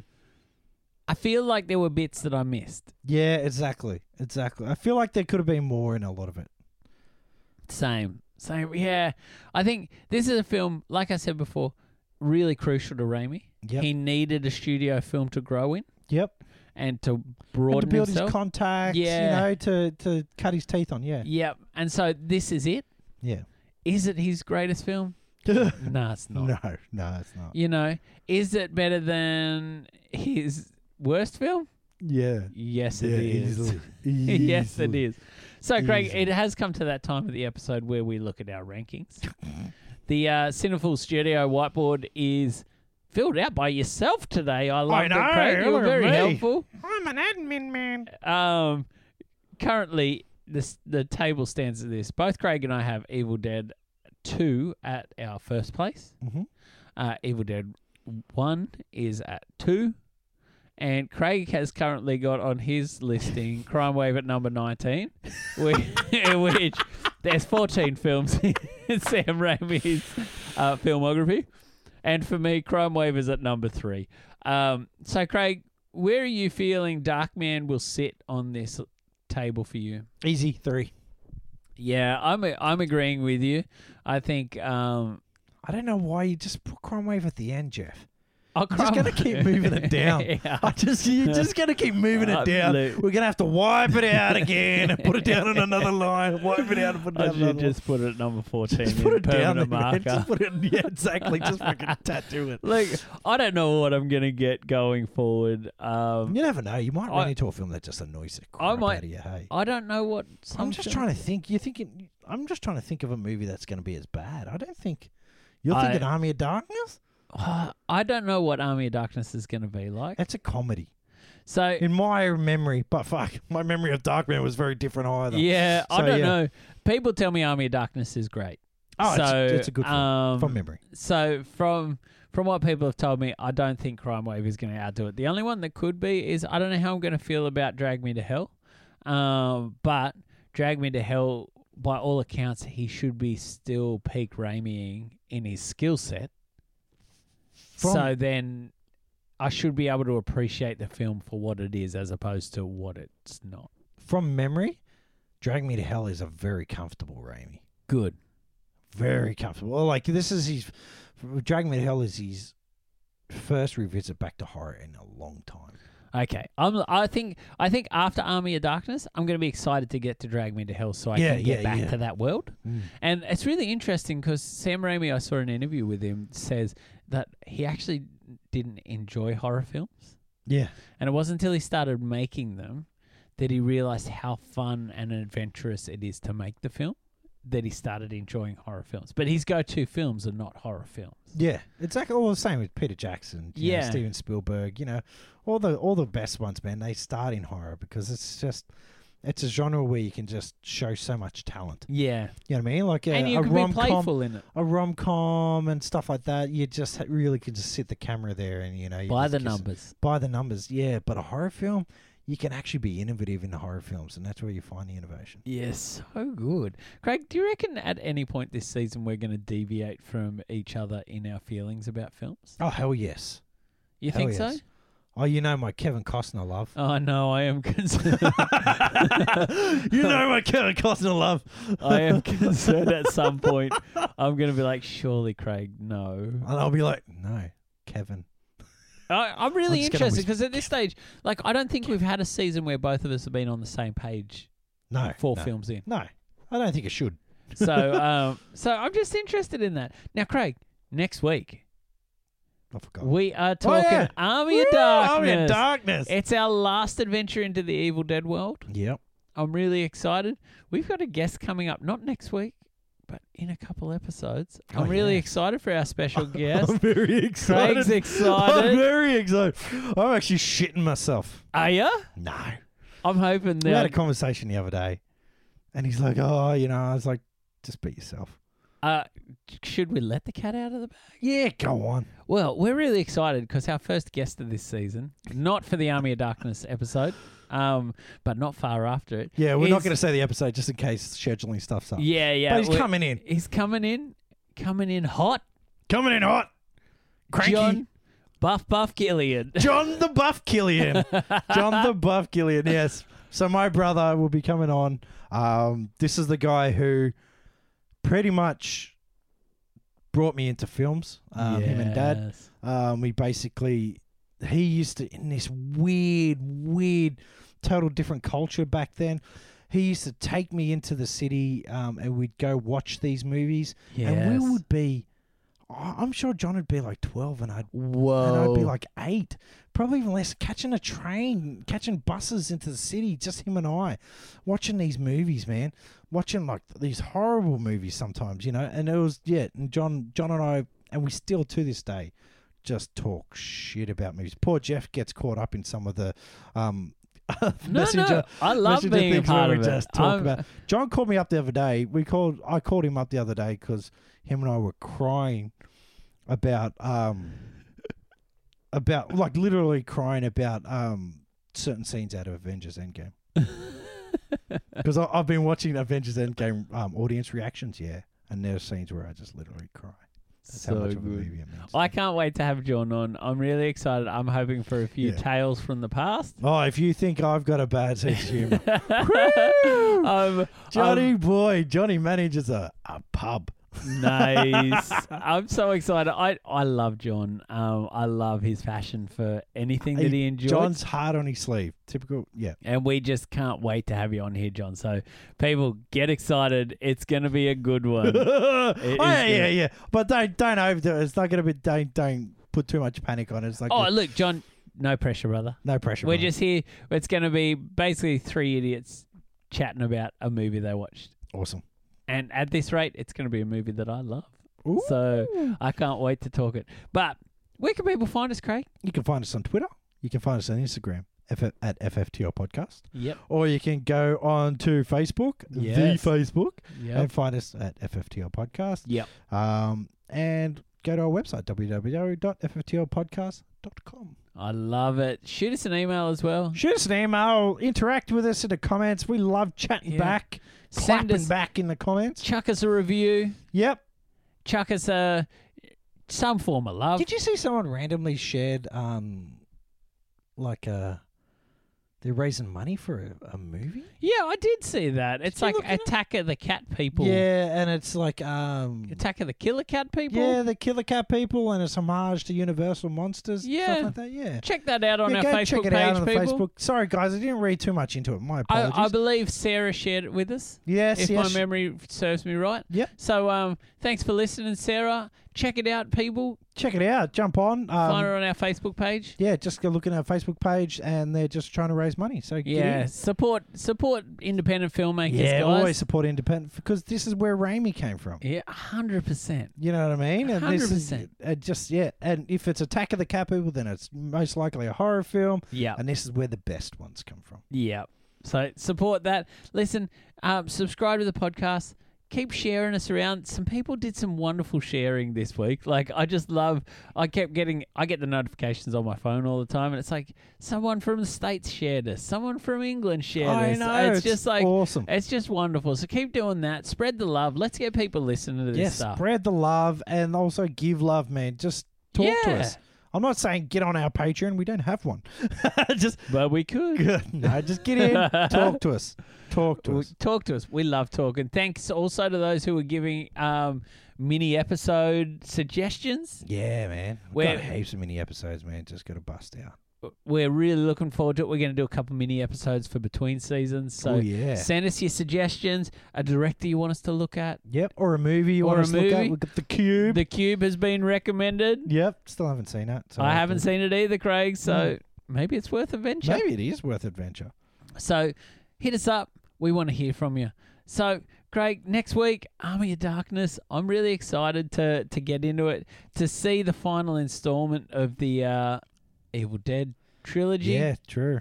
I'm really excited, not because I haven't enjoyed it, but I'm really excited to get to this next phase of films beyond that. Yeah. know, and we're- this is such a funny film.